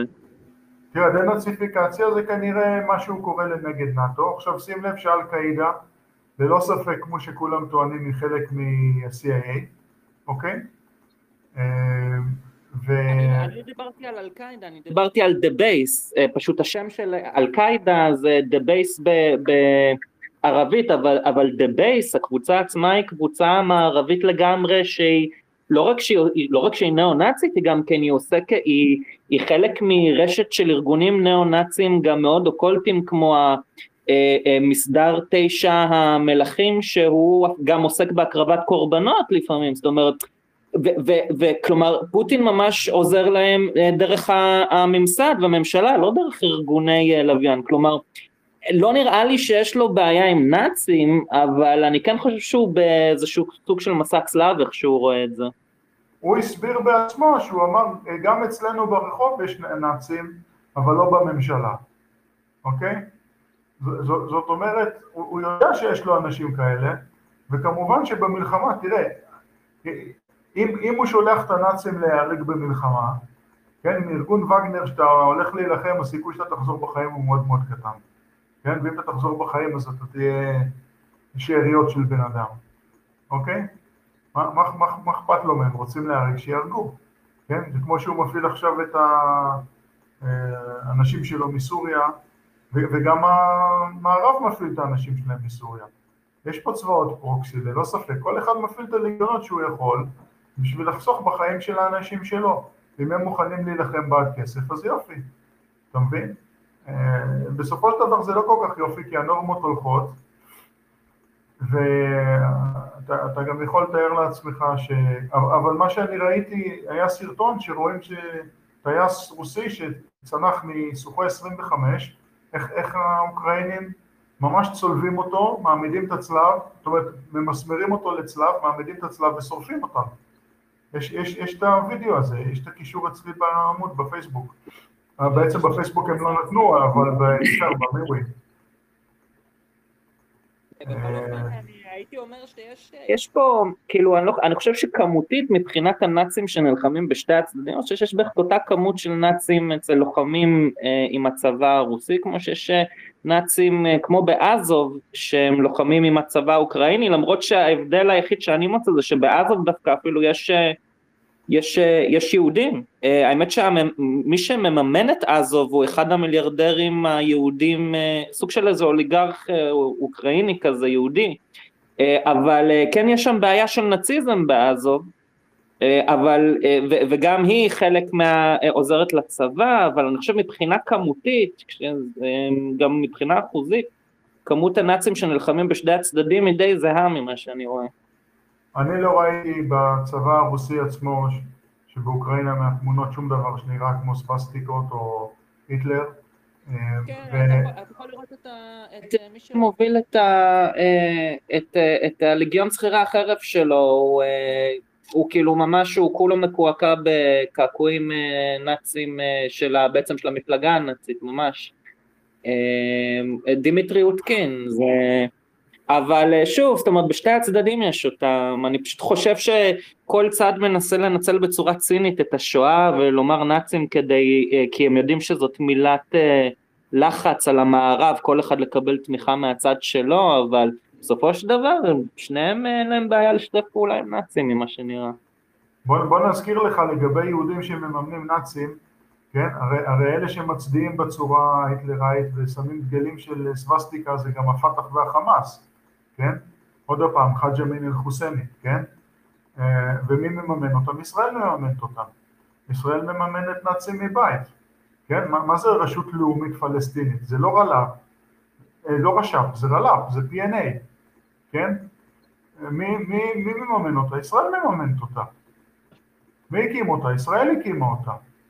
כשברית המועצות התקפלה, היא התמוטטה, התקפלה, אז עשו rebasing למחלקה של הקג"ב שנקראת PLO ושמו אותה מתחת לשב"כ, אתה זוכר שיוסי גינוסר, או שאתה צעיר מדי, שהוא פתח את החשבון בנק של אה, יאסר ערפאת, מוחמד ערפאת אל-קידר, משמעו האמיתי, בבנק לאומי בכיכר אה, המדינה בתל אביב, והוא העיד על זה בריאיון טלוויזיה, זה נמצא ביוטיוב איפשהו, אולי אתם צעירים מדי בשביל לזכור, הפת"ח הוקם ב-64 על ידי הקג"ב, הם לא יכלו להפעיל כיסוי רגיל להגיד שזה מרכז תרבות רוסית, כי ב-1964 מרכז תרבות רוסית במדינה ערבית זה כמו פינגווין במדבר, אז הם עשו hidden in plain sight, והעדות היא של יון אה, מיכאי פצ'פה, שהוא היה גנרל רומני לתחום מודיעין חוץ, הוא ערק למערב ב-78, פרסם ספר ב-81, יש שם המון חומר טוב מאוד.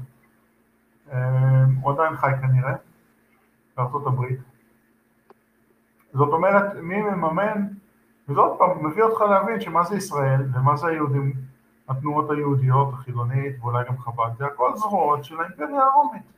עכשיו פוטין... אפשר להבין את העניין, לא, סליחה, אני לא רוצה לעצור את המחשבה שלך, רק להבין את העניין הזה עם חב"ד, שחב"ד חלק מאיזשהו... מה, מה קורה עם חב"ד, כאילו? חשבתי שחב"ד הם בצד של הטובים. כן, אבל כל, כל הארגונים הגדולים הם בסופו של דבר שייכים לאימפריה העולמית, אוקיי? כולם מחוברים למעלה באותו מקום, אוקיי? כל האילומינטי, אה, מה זה, מה זה MBA? MBA מבחינה תאורטית זה בולשיט, אין שם כלום, לא לומדים ניהול פרויקטים, לא לומדים V-מודל, הם לא יודעים להסביר את ההבדל בין פרויקט לתוכנית, אין, לה, אין להם מושג בין גאנט לפארט. אם נדיר אותם קצת את הכלכלה של אדם סמית, אבל רק את החלק הראשון שהוא סילף בכוונה כדי להישאר בחיים, אה, אין שם כלום. מה זה? זה, זה פשוט מדרגת כניסה לאילומינטי, ואתה רואה שהמנהלים פועלים לפי אופנות. מה זה אופנות?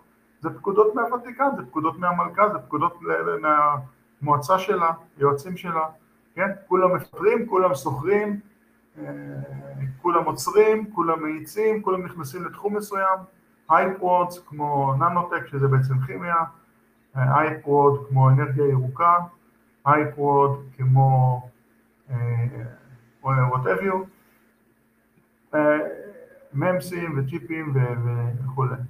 אגב, היום ראיתי שהאוקראינים מתנים סיוע מהממשלה למי שהעסק שלו חרב במלחמה בצ'יפים ובזריקות.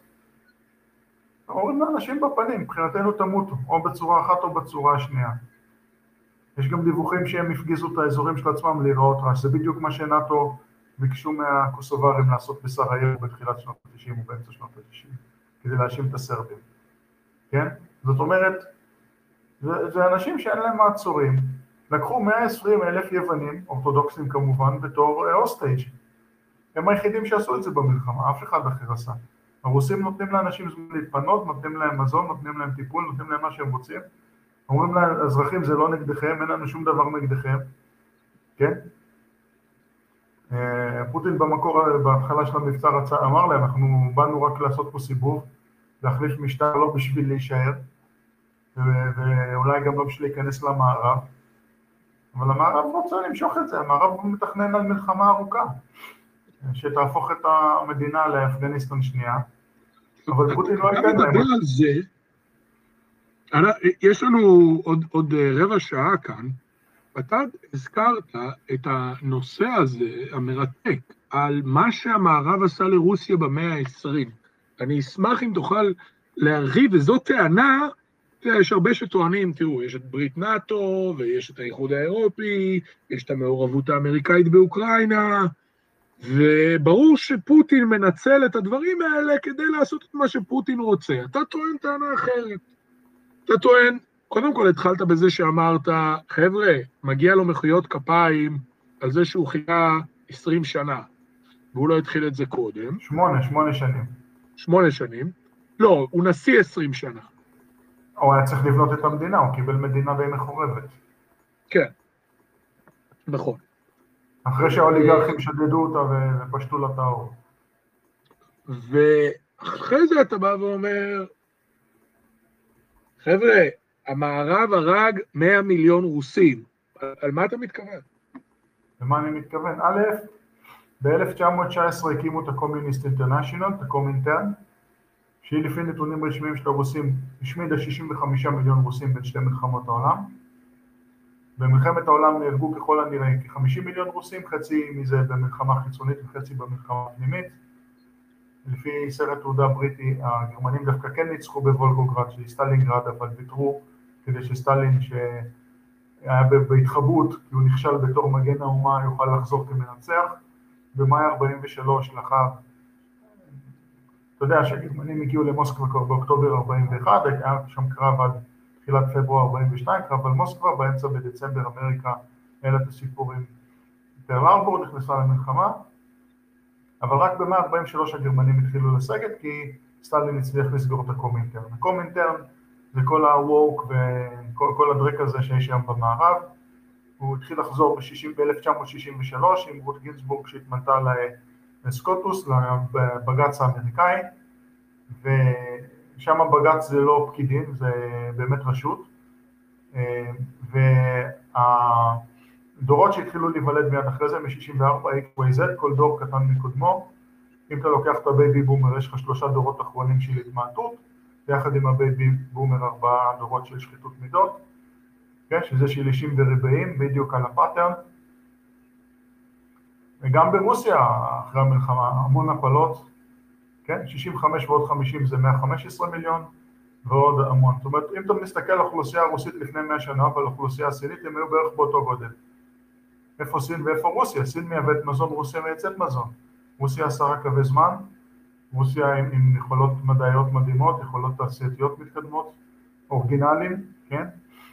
ומה שגם חשוב לציין שהמערב המשיך לבנות את רוסיה לאחר מלחמת העולם הראשונה, כשהצבא הגרמני יושב בפנים לאבטח, הסכמי ברסט-ליטובסק, והאמריקאים המשיכו לבנות גם את הנאצים וגם את הסובייטים, וסטלין עזר להיטלר מולוטוב ריבנטרופ, שכאילו הוא הופר מיד עם הפלישה הסובייטית, אבל זה לא נכון. הוא, הוא למעשה המשיך תוך כדי המלחמה, ו... זאת אומרת, אתה יכול לראות בוויקיפדיה, יש עמוד שנקרא Anti-Comintern Pact עם C, זאת אומרת, אה, פוליטית, שזה בעצם גרסה מוקדמת של מעצמות הציר. הם אמרו במפורש הבעיה שלנו היא אנטי קומינטרן, זה לגמרי מעל השולחן. הם אמרו אנחנו ציר להורדת הקומינטרן, אין, אין, אין פה שום גלות.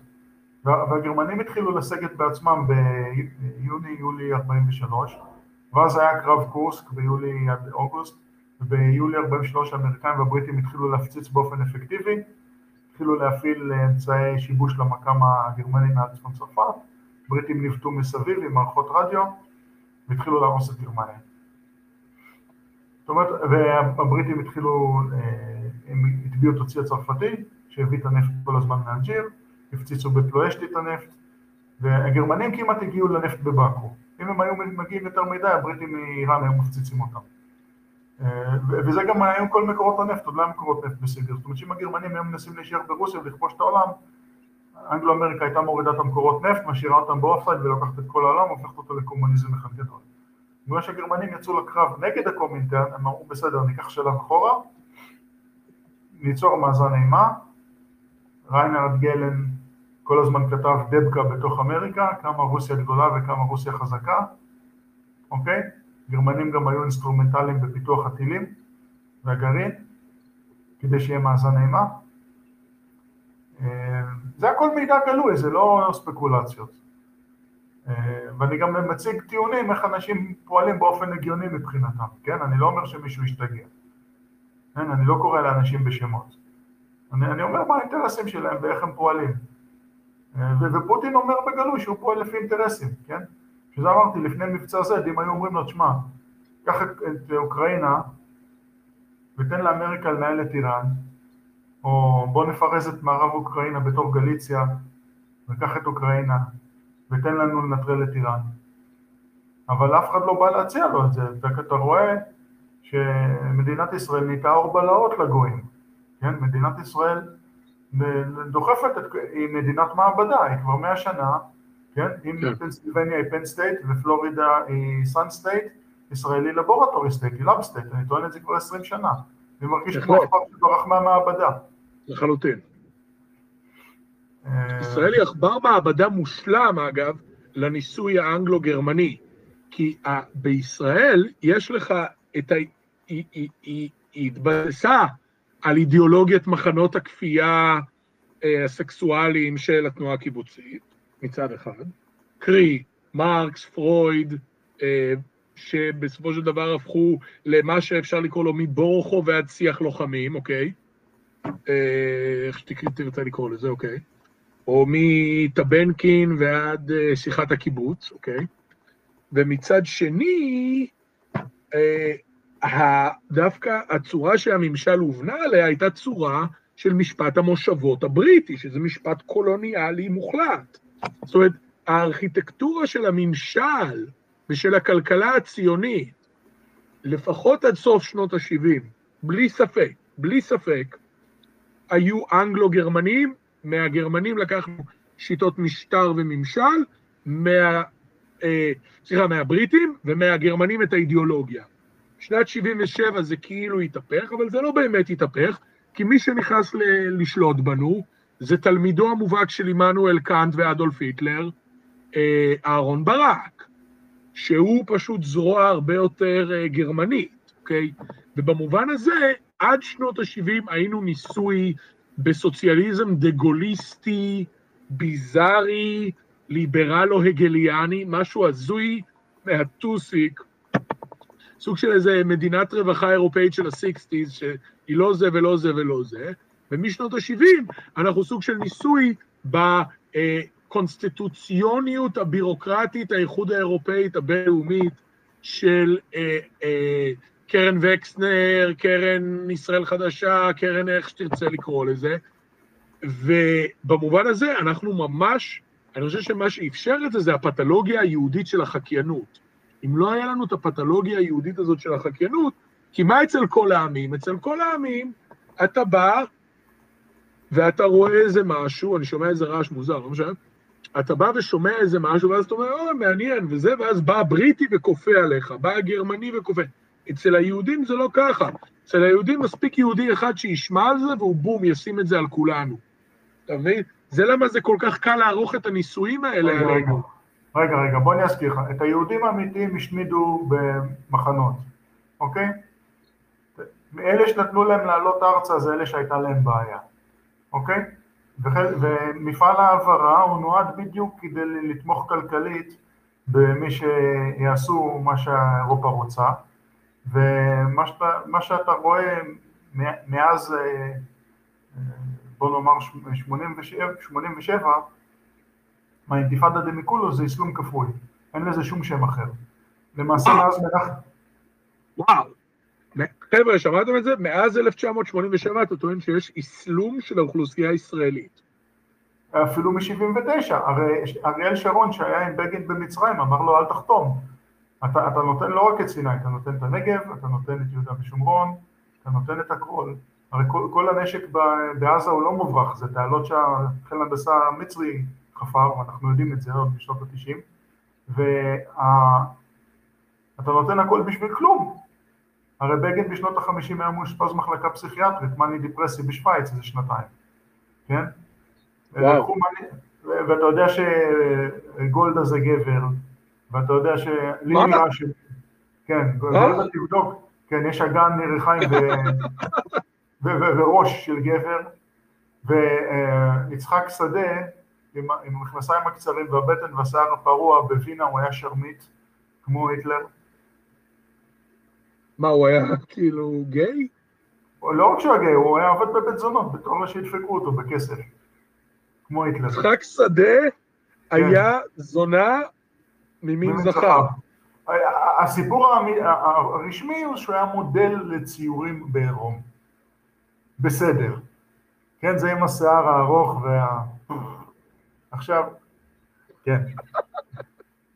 גם מנהיג תנועת הפועלים, שכחתי איך, איך קר- קראו לו. כצנלסון? לא, לא, זה שהיה בתל אביב, בהפגנות. אה, בן אהרון? לא, לא, היה איזה אחד זרובבל, גם כן עם איזה שיער ארוך ומכנסיים קצרים. תשמע, ו- וגולדה הי- הייתה בתהלוכות שלהם, כשאתה מבין מי זה האנשים האלה, כן? הם לא סיק סיגמה, הם, הם, הם לגמרי בסיק סיגמה, כן? S-I-C-K סיגמה, הם, הם, הם לגמרי בקצה, כן, אתה מבין, אני זה מתעורר לא, אתה אומר, זה לא העם היהודי! נכון. אתה אתה זוכר שהייתה סדרה שנקראה טווין פיקס? כן. שהייתה סדרה פסיכדלית, לא הייתי מסוגל להסתכל בזה בכלל. אתה, אתה, אתה רואה בהתחלה שכונה נורמטיבית, ואחר כך אתה מגלה שהכל ההפך. נכון. ישראל זה טווין פיקס, Mm, כן? מה עושה משרד הרווחה? יש לו תקציב כמו משרד הביטחון.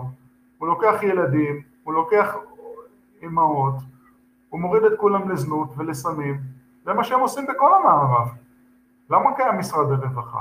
אצל יהודים יש גמילות חסדים.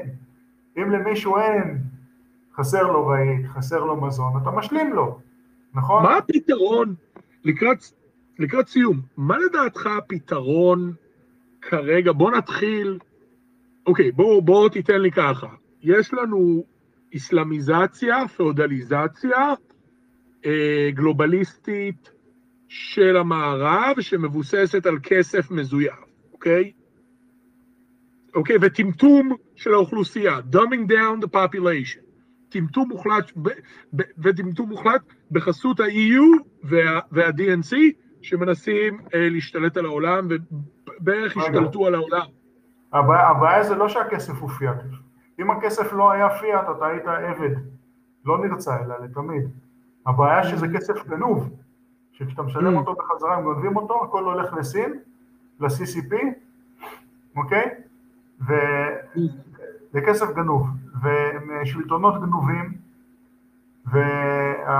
ומספרים לך סיפורים לא פיזיקליים, כאילו חומר פסיבי יכול להיות אקטיבי, זאת אומרת וירוסים, שכחו לספר לך שאם תיקח אבץ, כן? עשיתי על עצמי את הניסוי מאות פעמים, חשיפה לקור, מתפתחות מיקרו דלקות, אתה מרגיש מחושים, אתה לוקח אבץ, אחרי 15 דקות אתה כמו חדש, כן? אולי צריך לישון קצת. רגע, רגע, יואב, אז אוקיי, יש לנו את הדברים האלה במערב, פחות או יותר, ובישראל אנחנו מן הסתם פועלים בתוך המעבדה האנגלו-גרמנית-אסלאמית הזאת.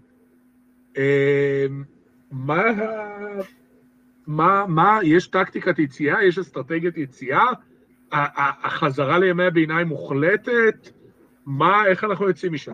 יש את הפתרון שלך, שזה מערכת הבנקאית החדשה, שאתה כתבת מאמר מרתק עליה, שאני מאוד התקשיתי להבין, אבל הבנתי את הקונספט בכלל, וככלל זה נשמע לי דבר מבריק, אבל איך אנחנו יכולים לנסות לנטרל את האיומים האלה ולהמשיך לשגשג כבני חורין אוהבי שלום?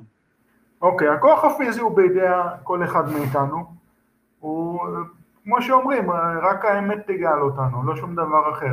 אם אתה מבין שאין נגיפים, שאין מגפות, אתה מבין, הם מחפשים פוליו בשירותים, בביוב, בחיידקים אירובים מתוצרת הגוף האנושי, ובכלל היו אה, אנשים שנפגעו מ-DDT לפני 70 שנה.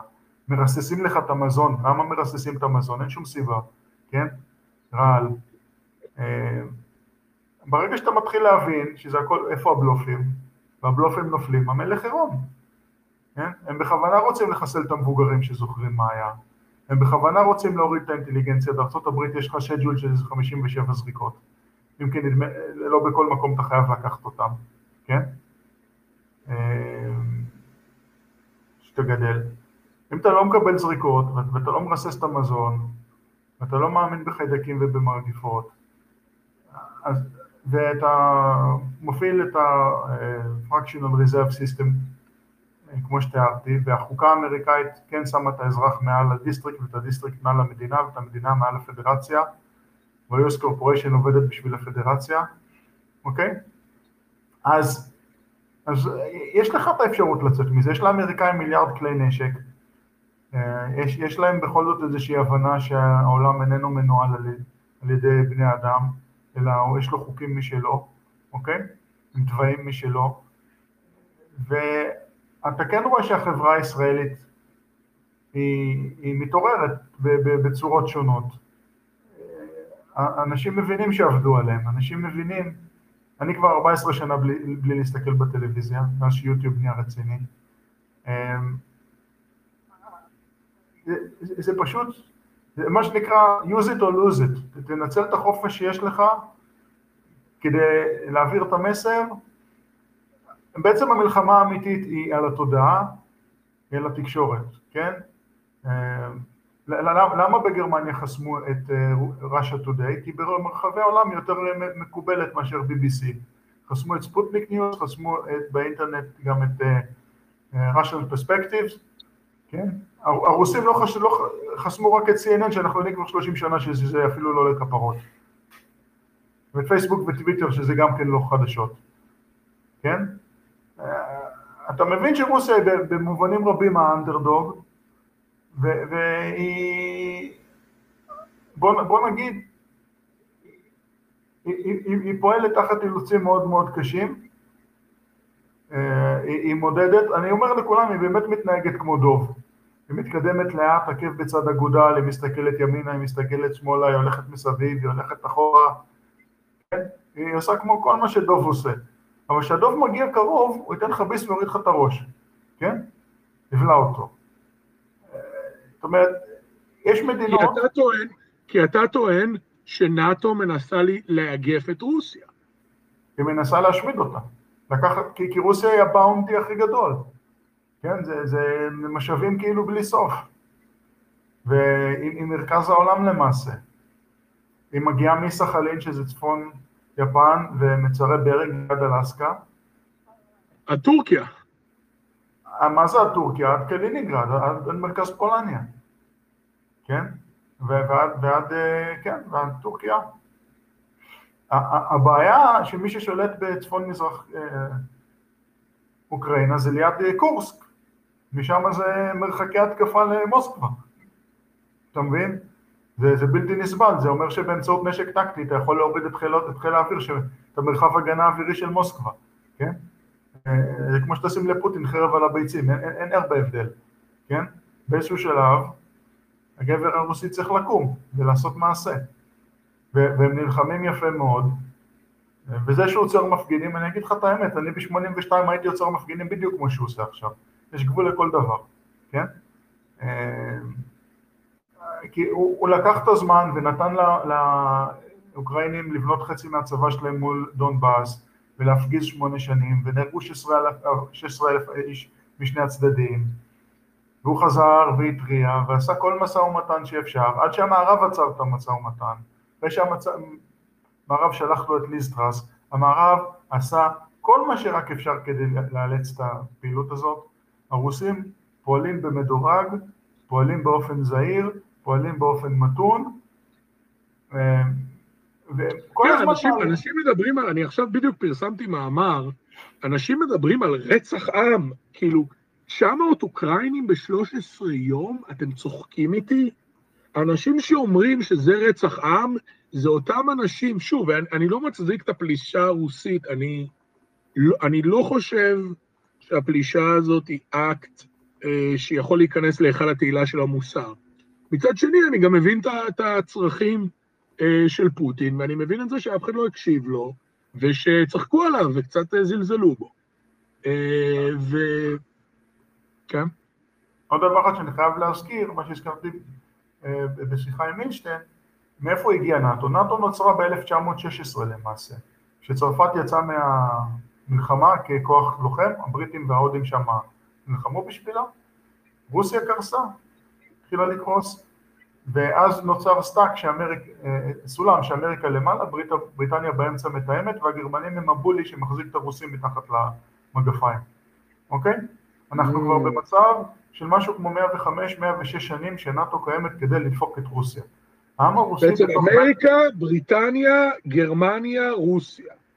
ממש תורת. הגזעים, בעצם היטלר, כל מה שהיטלר עשה, זה ניסיון להפוך את זה ולשים את גרמניה בטופ.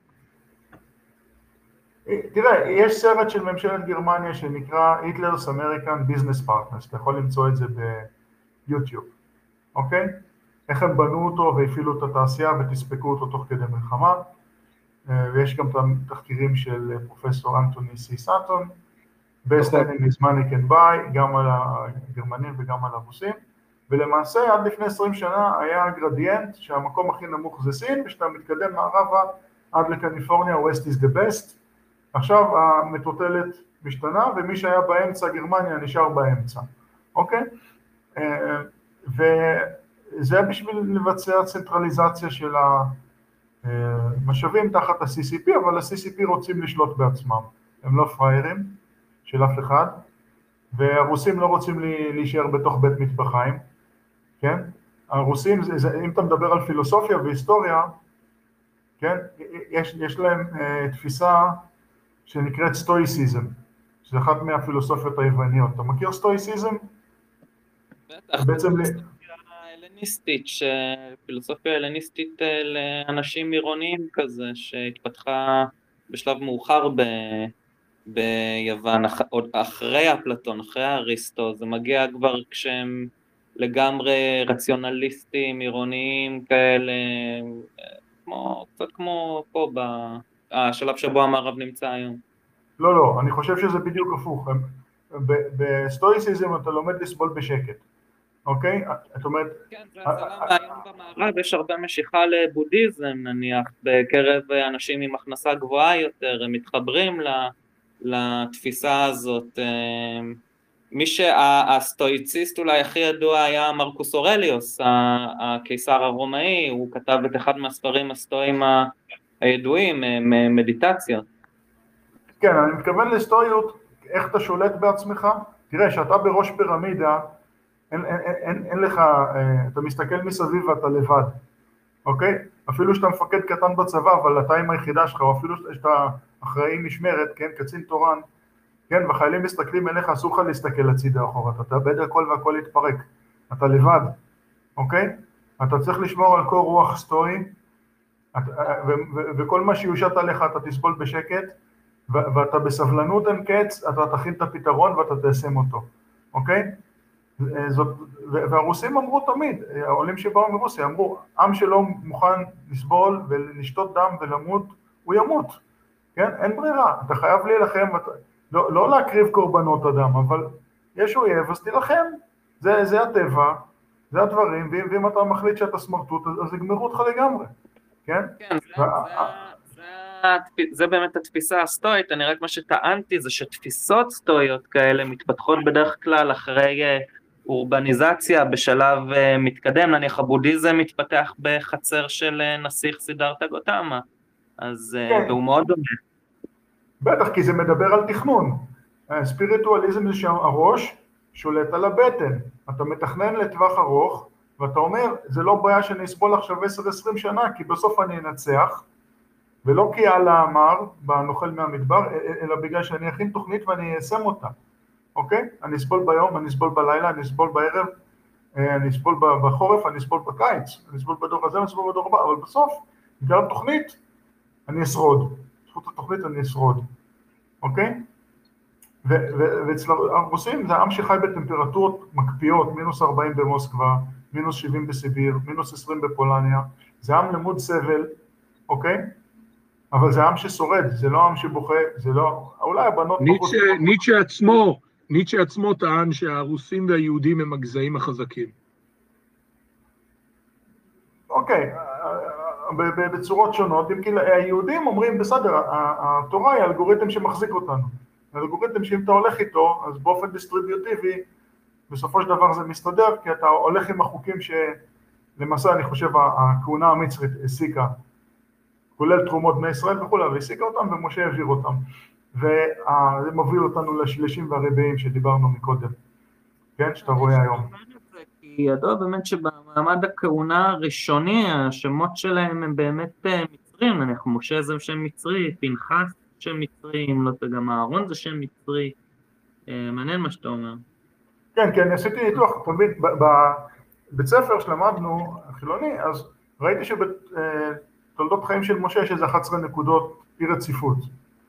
ולפני מספר שנים הבנתי שאם אתה לוקח את המודל של control the כן, אה, אז אתה מבין שמשה, אה, אה, זה מסביר את, את כל הדברים המוזרים, שהוא סוכן של פרעה, הוא סוכן של הכהונה והוא סוכן של עמו, כן, ובגישה התיאולוגית הוא סוכן של אלוהים, בעצם הכהונה תמיד טוענת שהיא מבינה את רצון האל, אז זה בסדר, ושבעצם מדובר בכוח תמרון, יציאת מצרים זה כוח תמרון מצרי, דרך באבל מנדב, ויש שם את הר שווייב, יתרו, עכשיו, מה שמסתבר שהכרונולוגיה הרוסית המודרנית של פומנקו, שהוא פרופסור למתמטיקה ופיזיקה, שהוא גאון, אה, גם כן טוענת שהייתה אה, יציאה גדולה ממצרים, אה, דרך מסופוטמיה, ושהם פלשו לאירופה. הוא מנסה למפות את ארץ ישראל המקראית על כל אירופה. זה סיפור נפרד, אבל הוא גם כן טוען שבעצם היציאה מאפריקה היא בעצם יציאה של מצרים, של צבא, של אה, כוח מאורגן, אסטרטגי, אוקיי? זה לא מה שילד בבית ספר יכול להבין, אתה צריך לחשוב כמו מתכנן אסטרטגי. עוד פעם, לטווח ארוך, לדורות. אוקיי? שמה התורה, מה היא אומרת שהגולייתים, כן? אלה עם השש אצבעות, ואני ראיתי שהייתי סטודנט אחת עם שש אצבעות בכל רגל בארץ, גדולה, בגודל שלי, הם, הם, הם היו מקריבי ילדים, זה די דומה לפיצה גייט, כן, המצרים אמרו, אנחנו לא מוכנים לכזה דבר, אנחנו נכין כוח משימה, אנחנו נגדל אצלנו אנשים, נבנה את הכוח משימה, נוציא אותו, באותה הזדמנות גם נוריד את פרעה, ניתן להם חוק, ניתן להם אספקה אווירית, כן? אתה יודע, אצל ההודים יש וי מנה. מה זה מן? מן זה יכול להיות וי מנה, זה שמטילים אותו מספינות אוויר. ספינת אוויר זה הרבה יותר קל לבנות מאשר ספינה עם אה, אה, מפרש, כי אין לך את התורן, כן? תוריד את התורן, יש לך סל נצרים, יש לך, אה, אתה מקפל את המפרש ויוצר לך כדור, אתה מדליק קצת אש, ואתה יכול לתספק על ההרים של דרום, של תימן. ויכול להיות שהיה להם גם נתיב טיסה לתוך אה, אה, צפון הודו, יכול להיות שהמעברתה, שאיך שהם הגיעו, האצולה להודו, מה זה מעברתה? זה מעבר, נכון? מה זה עברים? זה אנשים שעברו, כן? יכול להיות שהייתה ביציאה ממצרים גם התפצלות לצפון הודו, כן? יש הרבה מאוד דמיון בין ההודים לבין היהודים בהרבה דברים. זאת אומרת, היה קשר בין התרבויות. אה, כמובן שאלה דברים ספקולטיביים, כי זה לא מתקופה שיש לנו ראיות קונקרטיות, אני מדבר על פלוזיביליטי, על, על התכנות, על אם, אם, אם יש קיים הסבר אפשרי לדברים. ובגלל שראיתי שיש שלישים וריבעים בתקופתנו, אז אמרנו, בוא, אמרתי בוא נראה, אולי גם השאר זה לא בהכרח שטויות, אוקיי? אה, כמובן שהסכמה בין היפותזות זה עוד לא אומר שזה אמיתי. כן? אה, אבל יכול להיות, מאוד יכול להיות, ואתה רואה שלאורך הדורות התוואים, עכשיו שדיברת על זה שירשו מרומא את הרפובליקה, גם נביאי ישראל הם נגד מלוכה, כן? באופן מאוד מאוד מאוד פוטה הם נגד מלוכה. במלוכה באה אחר כך, בדיוק כמו בהיסטוריה הרומית, בדיוק כמו בהיסטוריה היוונית, שגם כן היו שבטים שנלחמו אחד בשני, כן? זאת אומרת, וההיסטוריון הכרונולוג הרוסי אומר, כמו שיש שתי רומות ושתי יוון, יש שתי ישראל, והם אותו אחד. כן, הוא גם, גם, גם הראה קורלציה בין מלכי יהודה לבין מלכי מלכים הקרולנגים, ומה שעוד ניסיתי להזכיר, ש-12 האפיפיורים הראשונים היו 12 הקיסרים האחרונים של רומא, והם תמיד ראו בעצמם אלוהים, שלפיהם יישק דבר, עיקרון המחט, כן? העוצמה. ומשם הם עשו את עצמם ממשיכם של ישו, למרות שבברית החדשה האסנשן, העלייה, אומרת שהפרוקסי, הגוף, הפך לאינטרפייס פנימי, שזה גם כן גישה של מלומדים, שאומרת אני אלמד את החומר, ולא רק לאני אצרוך בהירות, אלא גם סטאדי, אני אייצר בהירות, אנחנו נדון בזה, ובזה אנחנו נפתור את הצרות שלנו, כן, שכולנו, אתה לא צריך שכולם ידעו, מספיק שכל המדענים, המהנדסים, העורכי דין, הרואי חשבון, הקצינים יבינו אז הדברים כבר ילכו לאן שהם צריכים ללכת, כי כל השאר זה בגדי המלך החדשים, המלך הוא עירום, אוקיי? אה, זאת אומרת, חשוב מאוד לייצר אלטרנטיבות שהן פרגמטיות, תיאורטיות, כמו הפתרון למערכת הפיננסית, כמו המסמך הקצר שלי בקטריולוגיה, שבעצם אומר לאנשים, תראה, כל ההפרשות, כל כאילו מחלות זה הפרשות, הפרשות פנימיות והפרשות חיצוניות. זה לא שונה עקרונית מאשר שאתה הולך לשירותים ומזיע, אוקיי? גם שכואב לך ואתה הולך לשירותים וזה יוצא, לא משנה איך זה יוצא ומה יוצא, זה לא אומר שאתה חולה, אוקיי? גם, גם שיוצא שינשול, שיצא זה בסדר, הגוף תפקד, הוא יוצא את הדרק החוצה, אוקיי? ברגע שאתה מבין את היסודות ומארגן אותם בצורה פשוטה, שכל אחד יכול להבין, כמובן הקושי בהבנה זה, זה, זה ש, שאתה נכנס לדיסציפלינה חדשה לתפיסה חדשה, תפיסה ישנה נשברת. כן, עכשיו תבין איך רימו את הציבור.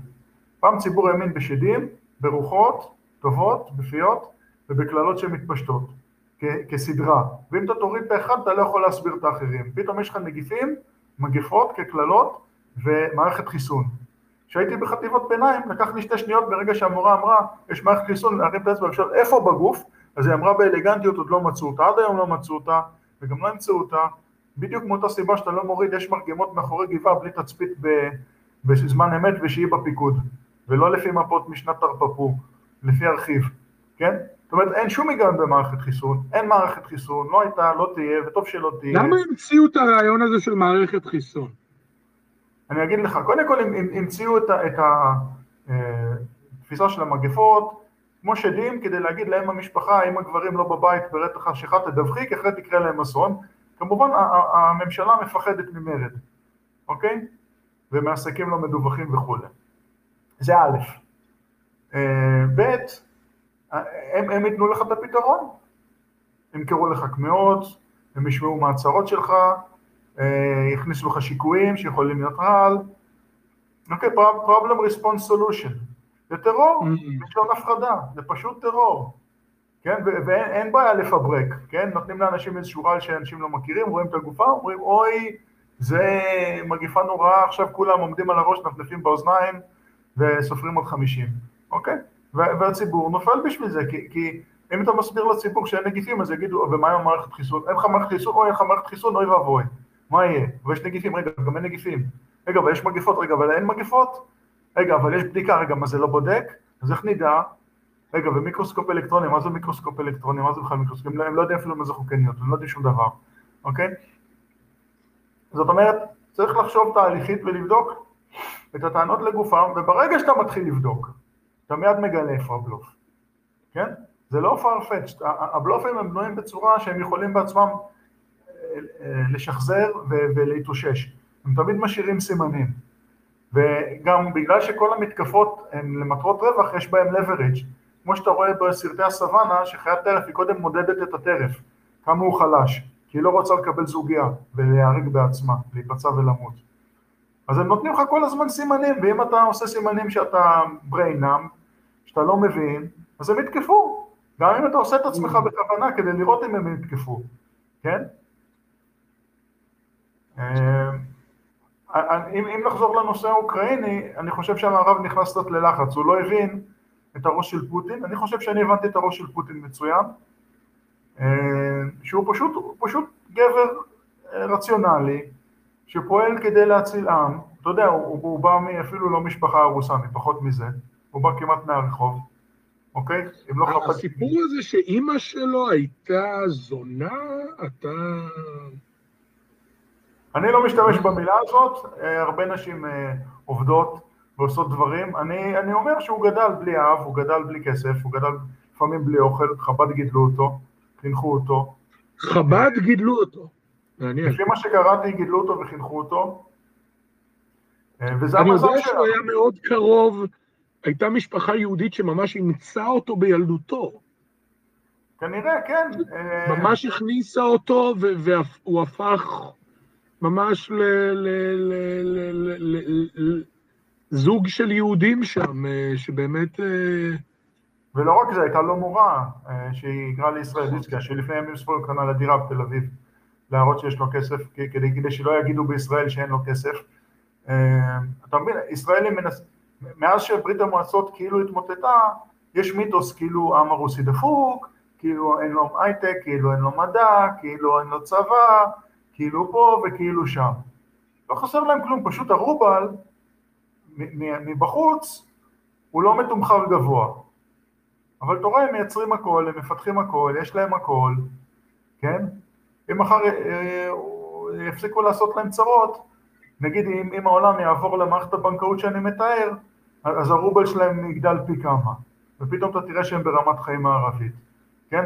אנשים חיים... יואב, האם היית מוכן, נגיד בשבוע הבא, להתארח שוב בתוכנית שלי, להסביר לצופים על המערכת הבנקאית שלך? אני מאוד אשמח, כן. אני, אני ממש אשמח, כי תשמע, אני קראתי את המאמר ששלחת לי באנגלית, ותשמע, זה היה, אני, אני לא, מודה, אני לא כלכלן דגול, אה, אני גם לא מטומטם מוחלט בכלכלה, אני מודה שאני קצת איטי בהבנה כלכלית, אבל יכול להיות שאם באמת תחשוף את הציבור, אולי באמת יש לך את, את הפתרון לסדר הווסאלי-פאודלי שמתהווה מולנו. כן, זה paradigm shift, כי זה כמו שיש לך היום multi point authentication, אז, אז, אז, אז uh, אתה פשוט מוסיף עוד שחקן למערכת הבנקאית, ופתאום הכל מסתדר. אתה מחזיר את ההלוואה לא למי שנתן אותה, אתה מחזיר אותה לגורם אחר, כן? זה, זה כמו שאם אתה עכשיו יושב אה, ליד אלעד מקונספין, ואתה מלווה לי דולר ואני אחזיר אותו לאלעד, אוקיי? זה, זה, זה העיקרון ביסודו של דבר. זה לא הרבה יותר מדי מסובך. אבל הפתרון הוא שאם אני אחזיר לאלעד, ואלעד הוא רשות, אז, אז הוא יבדוק מה מתוך הכסף הזה הוא אמיתי ומה מתוך הכסף הזה צריך למחוק. ומה, וכמה אני צריך לשלם ריבית, אז הוא ייתן להם, הוא ייצר נפח הזה של הריבית. אוקיי? זאת אומרת, יש פה תרגיל מאוד פשוט, מאוד, מוכר, שאתה שם אותו במקום הנכון, אז העסק מתחיל לעבוד. העסק מתאזן. וזו מערכת שהיא distributed, והיא adaptive. מערכת כן, שהיא distributed. ו adaptive. מה זאת אומרת? שכסף קיים מול ביקוש, מול אנשים שלוקחים הלוואה, אוקיי? כשאנשים לא לוקחים הלוואה, אין כסף. זה גם מה שצריך להיות, כי השווי של הכסף הוא, הוא צריך להיות לפי היקף הפעילות. זה בדיוק מה שמונע rentier economy. מה זה rentier economy? זה כשיש לך כסף שהוא לא מול פעילות. עכשיו, אני גם אומר לאנשים, זה טוב מאוד שיש אינפלציה טבעית. מה זה אינפלציה טבעית? שמעת פעם על אינפלציה טבעית? כשאתה אה, מבצע דליברי של goods and services, מה שאתה מספק הוא דועך בערכו. מזון נרקב, בגדים אה, מתפרקים, אה, בית מתפרק, ידע הופך לפחות רלוונטי, כן? אז, אז, אז אם הפיננסים הם רפלקציה של השווי הכלכלי האמיתי, של ה-real physical economy, הם גם כן צריכים לדוח במספר אחוזים בשנה, נכון? אה, ומה שזה אומר, זה שאתה חייב להשקיע את הכסף בשוק כדי לקבל החזר. אם, אם זה היה זהב וכסף, והקונבנציה היא שזהב וכסף הערך שלהם נשמר, אז אתה יכול לשבת על הר של זהב וכסף, וכל האחרים יישארו עניים לתמיד, אוקיי? מה שהם ירוויחו הם יאכלו, וזהו, הם צמיתים. אבל אם הזהב והכסף הם רק ערבות של הבנק שנותן הלוואות, אוקיי? הם לא מטבע עובר לסוחר בשוטף, אז, אז הכסף הוא כל הזמן עם ריביות, עם uh, ריביות ועם אינפלציה, ועם אינפלציה, זה מחייב את האנשים לעבוד. אז זה בסדר, כן? זה, זה, זה דינמיקה ש, של, של המספרים שמשקפת את הדינמיקה של החומר. כן? אתה יודע שהרקליטוס אמר שהכל נע, כן? בהחלט. פנטה רה. אז, אז, אז כל, כל, מכנסיים אחרי שלוש שנים נקראים, נעליים צבאיות שאתה שם בארון אחרי עשר שנים מתפרקות, כן? האדם מתפרק, הבית מתפרק, פה, אתה יודע, עם כל הרדיאטורים אה, אחרי שלושים שנה צריך לעשות שיפוץ, אם אתה רוצה לחיות ברמה מסוימת, אם יש לך כסף. זאת אומרת, רכב אה, בכלל היום, מה שנקרא planned obsolescence, אני טוען שזה planned obsolescence של האוכלוסייה ותוצאתית גם המוצרים, כי מוצר לא יכול להיות יותר טוב ממי שעושה אותו.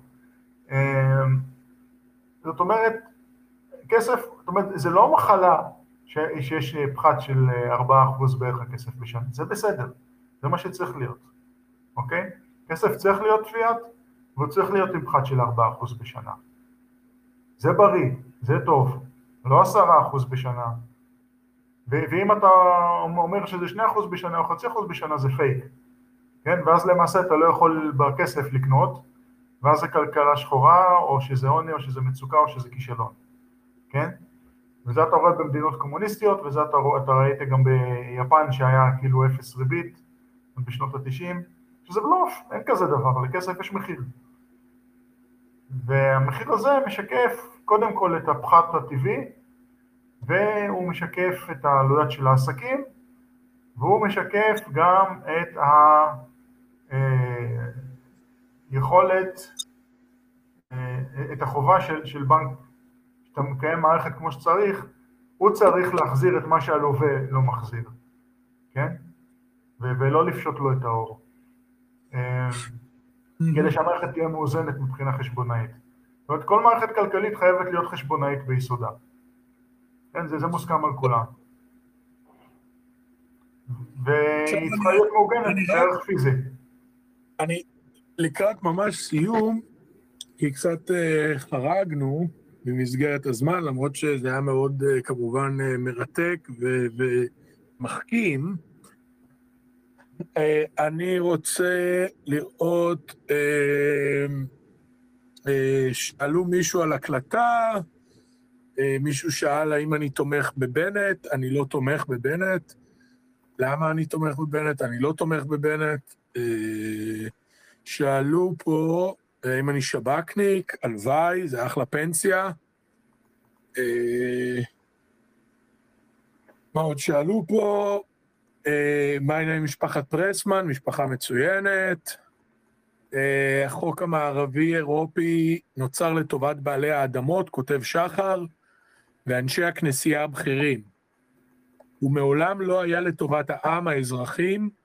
החוק האזרחי הוא החוק האלוהי, חוקי התורה, ומהם יוצאים כל החוקים, גם השקריים, רק שאת השקריים מנהלים שקרניים.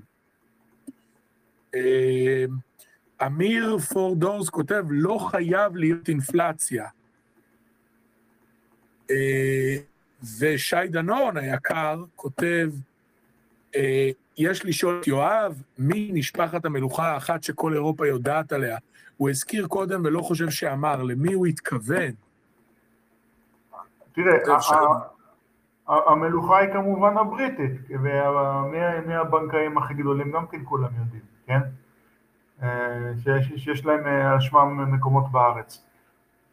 אה, זה לא אומר שהם לא בסדר, זה, אומר שהם הצטיינו בעסקים, וכמו שאתה יודע, הם כמו כולם פועלים תחת אילוצים, ובסך הכל כן טוב שיש יהודים למעלה. אה, זאת אומרת שיש לנו ממשלות בלוף שעושות שטויות איומות ונוראות, יש מי שיסלח לנו, כי הם מבינים שזה לא מייצג את הפוטנציאל ולא מייצג את האוכלוסייה ולא מייצג את הדת ולא מייצג את התרבות. ושי גם כותב שהוא ישמח לארח אותך אצלו, כי הוא מסכים עם רוב דבריך. אה, זה ממש מגניב, יש לנו גם את שי, גם אותך, גם את פרסמן בשידור אחד, מי זה שי? ביותר. שי דנון, יהודי יקר מאוד. אוקיי, תקשר אותנו, אז אני אשמח מאוד. אה, בשמחה, בשמחה, בשמחה. אה, יש לנו פה עוד, אה, עוד הערה, מה לגבי האצולה השחורה? זה חלק מהמנגנון האיטלקי, באיטליה יש הרבה מנגנונים, אני לא באמת מכיר, מה שקראתי שהם קשורים לאפיפיורות, mm-hmm. אה, תראה, יש גם את משפחת סבוי, שממנה יצאה כל האצולה האיטלקית. אה, יש גם את הוונציאנים שהם בנקאים, שיש שם הרבה יהודים, אה, שזה גם כן התפתח עוד, עוד לפני 500 שנה מהם יצא ורבורג בהמבורג, זה עוד לפני רוטשילד, כן? זאת אומרת, מדובר באמת ב... אתה זוכר שלפני 500 שנה הייתה דונה אחת משתי משפחות אצולה יהודיות, אה, גרציה ומנדס, שהקימה את טבריה, שבעצם הייתה הרצל האמיתי, הייתה היהודי, mm. הכי, עשיר בעולם, דחפה את העות'מאנים לירושלים. אה, זה הכל קשור, הספרדים, האיטלקים, הבנקים, זאת אומרת, זו מסורת מאוד מאוד ארוכה, מאוד מאוד חזקה. אה, וגם כל הסיפורים עם הרפורמציה, תזכר שמרטין לותר גדל בעצמו בתור כומר אה, קתולי, ובשביל לעשות נכון. רפורמות מבית אתה צריך אה, נקודת משען מחוץ, controlled opposition, ומי ש, שביצעו את הקנוניזציה של, ה, אה, של ה Bible הנוצרי, זה באמת היו מאיטליה ונציאנים, אני חושב, אבל מי שבאמת כתב את זה, יש את המוזיאון הדפוס במיינץ, מבחוץ זה נקרא, אה, איך קראו לגרמני הזה? כאילו ממציא הדפוס. אה, גוטנברג.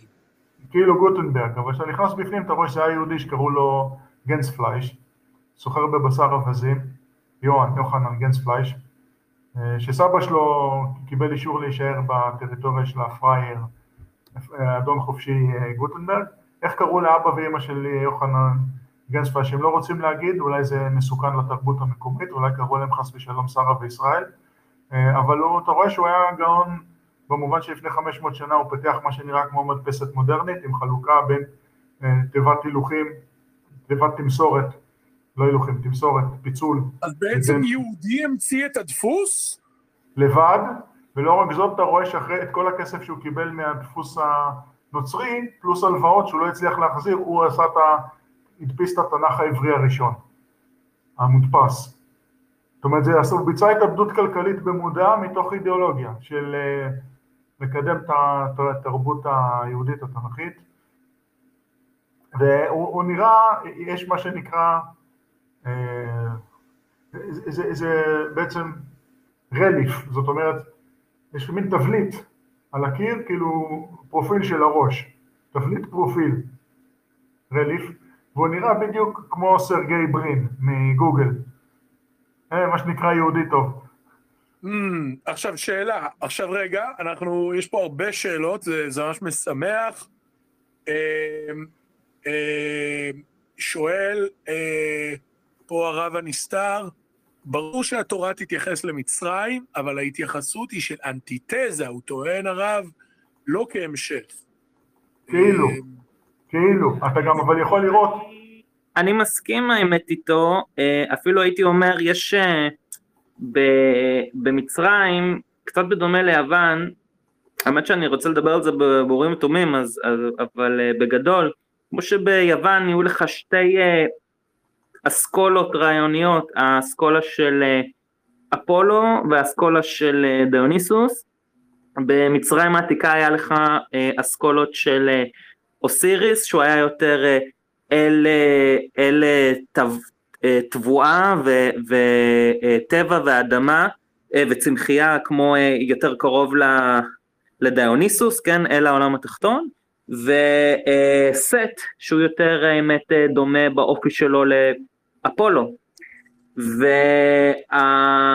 והיהדות, אה, זאת אומרת, אה, ברוב רוב אה, מצרים בעצם היא נשלטה לגמרי על ידי הכת האוסירית של אוסייריס, ולי זה נראה שהיהדות הייתה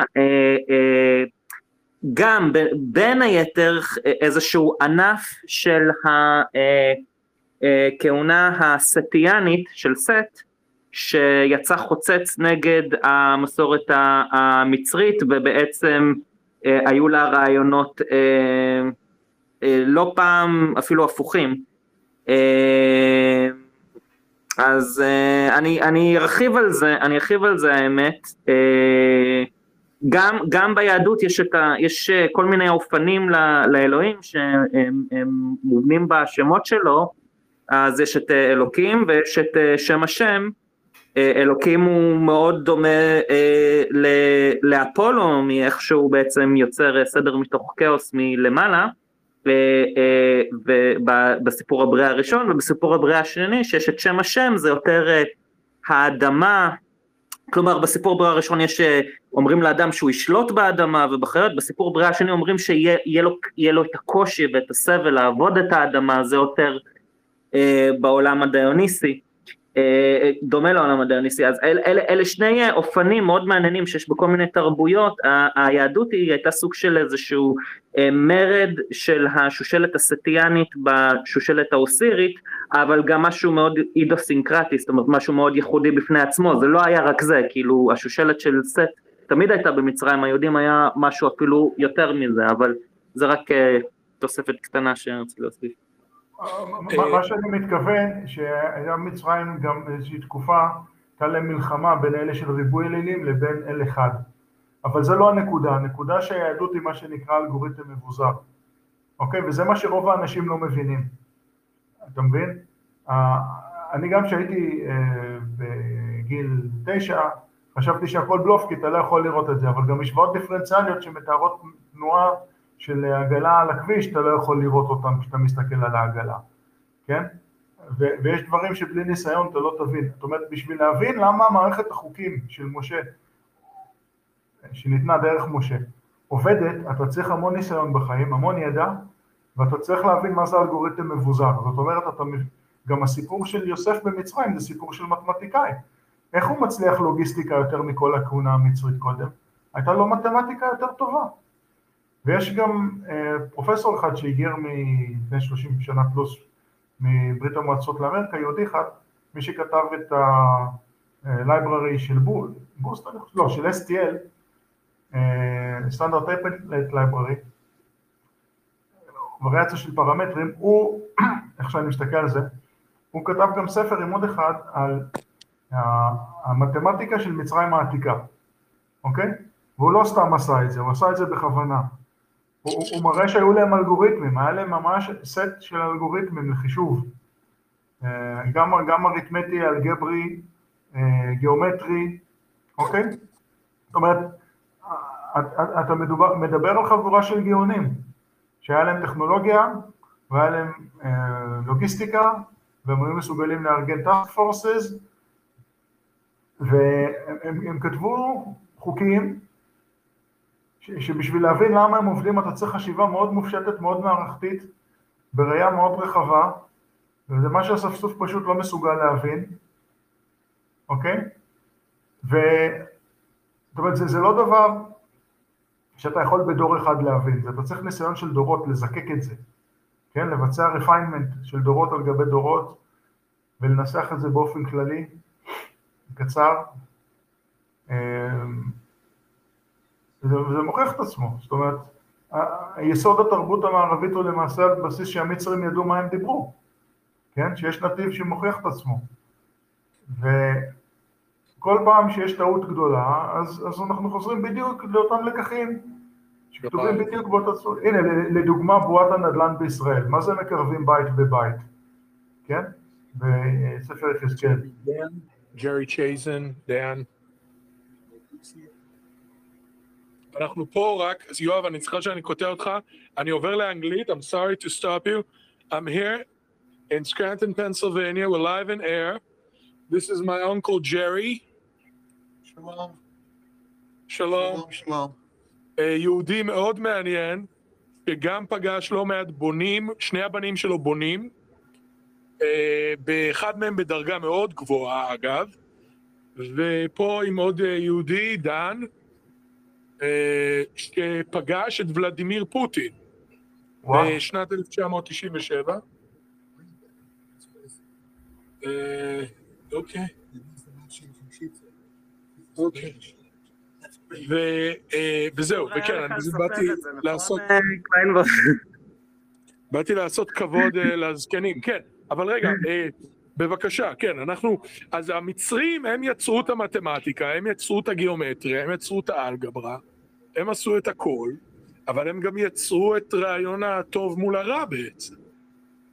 אני לא יודע כל כך עמוק מי באמת התחיל מה איפה, אבל מה שאני מתכוון לומר זה שאתה מסתכל על הסיפור מנקודת מבט של בן אדם שיש לו כבר ניסיון חיים ויש לו השכלה מסוימת, כן? אז, אז, אז אתה, אתה רואה, גם בלי להיות פילוסוף ובלי להיות היסטוריון, שיש היגיון בדברים ושזה היגיון מזוקק, זאת אומרת, זה לא סיפורים על גבי סיפורים על גבי סיפורים עם מעשיות ואגדות, זה, זה היגיון מזוקק שחייב לנבוע מדורות על גבי דורות של, של ממסד מסודר ששומר את הידע ומפיק לקחים. והנה עכשיו קראתי היום שמנסים להוציא את הלימודי תנ"ך מבית ספר בכלל. זאת אומרת שמי שהיום ילדים שהם יגדלו והם יראו שהכל מתמוטט הם גם לא יבינו למה. לא ימצאו לא את הידיים ולא את הרגליים ושום דבר, הם יהיו כמו באירופה, שלא יודעים כלום.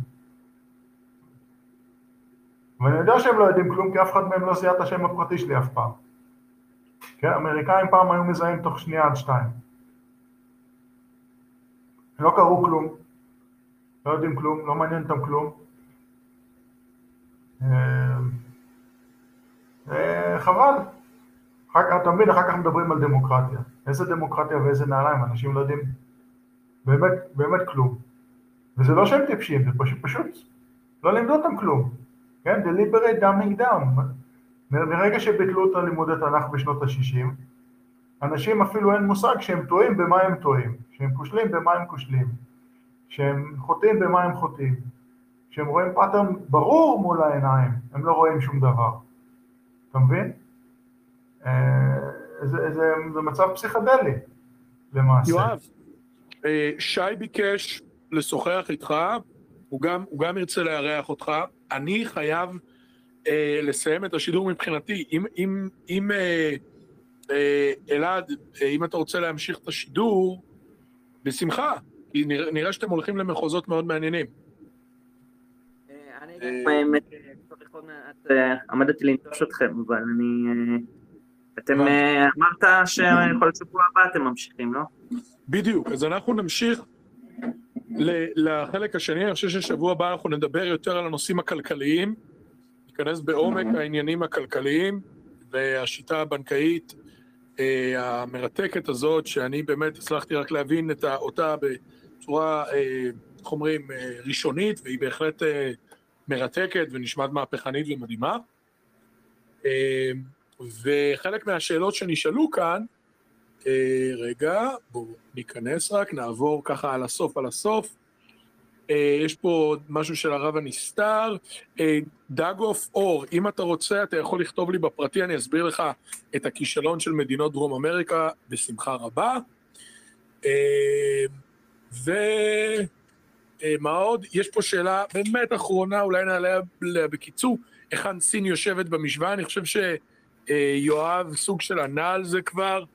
הם סוג של האוליגרכיה הבאה, בדרך שהסדר העולמי החדש כבר מבין שהוא לקראת הסוף שלו קצת, הוא מתחיל להכניס את הסינים, זה, די ברור. אה, אבל באופן כללי, זאת ועוד, אה, בשבוע הבא, אני חושב שבאותו אותו זמן, אותה שעה, אני חושב שזה יכול לעבוד. ובאמת היום היה מדהים, תראה, יואב, אני חייב לומר לך, בדרך כלל השידורים האלה, אנחנו עולים בלייב, אז יש אה, 12, 15, 20 אנשים, היום זו פעם ראשונה שאני זוכר, אלעד, תקן אותי אם אני טועה. שהיו... כן, האמת שבאתי לומר שזה היום נראה לי הכי הרבה מ-30 שהיה לנו. בשידור. אחרי זה שאנחנו מפרסמים את הסרטון, אז הרבה אנשים צופים בסרטון הח- שהוא לא בלייב, אבל זו פעם ראשונה בלייב שהיה לנו גם 35, 40 אנשים, שזה נפלא. טוב, זו התחלה. מעולה. כן, בהחלט.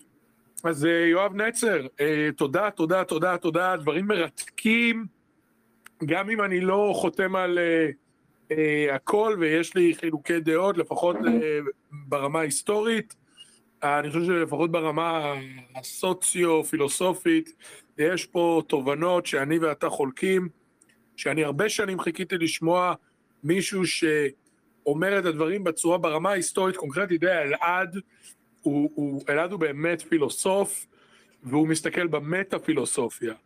ואני היסטוריון שלפעמים בפילוסופיה ובפסיכולוגיה אולי מתעניין. אבל אה, מישהו שבאמת גם יש לו את הרובד המטה-פילוסופי הזה, וגם את הרובד ההיסטורי, וגם את הרובד הסוציולוגי, זה מרתק, וזה משמח, ואני כל כך שמח שהיית כאן איתנו, ושגם אלעד אה, ואתה, יצא לכם אה, לדבר, ואנחנו אה, באמת, ותודה לכל הצופים והמאזינים, ואני מקווה שבשבוע הבא אנחנו גם נהיה כאן, ואני רואה שאנשים ממשיכים לכתוב תגובות, אה, אז ת- בהחלט אתם יכולים להשאיר, ואנחנו נשמור אותם גם לשבוע הבא. ו- ואם אתה רוצה להגיד איפה אנשים יכולים למצוא אותך ולעקוב אחריך, אני בתגובות מאוחר יותר אשלח לינקים. פשוט בפייסבוק. הם רואים איך השם בפייסבוק. שלי כתוב, כן, רואים איך השם שלי כתוב, פשוט כנסו לפייסבוק, זה הכי פשוט. פנטסטי. יואב, תודה לך, נהניתי, תודה רבה. היה נפלא. תודה, ולהתראות לכולם. תודה אלעד. בכיף, אה, אני מקווה שזה טעים מה שאתה אוכל שם. בשמחה. ביי ביי. ביי ביי.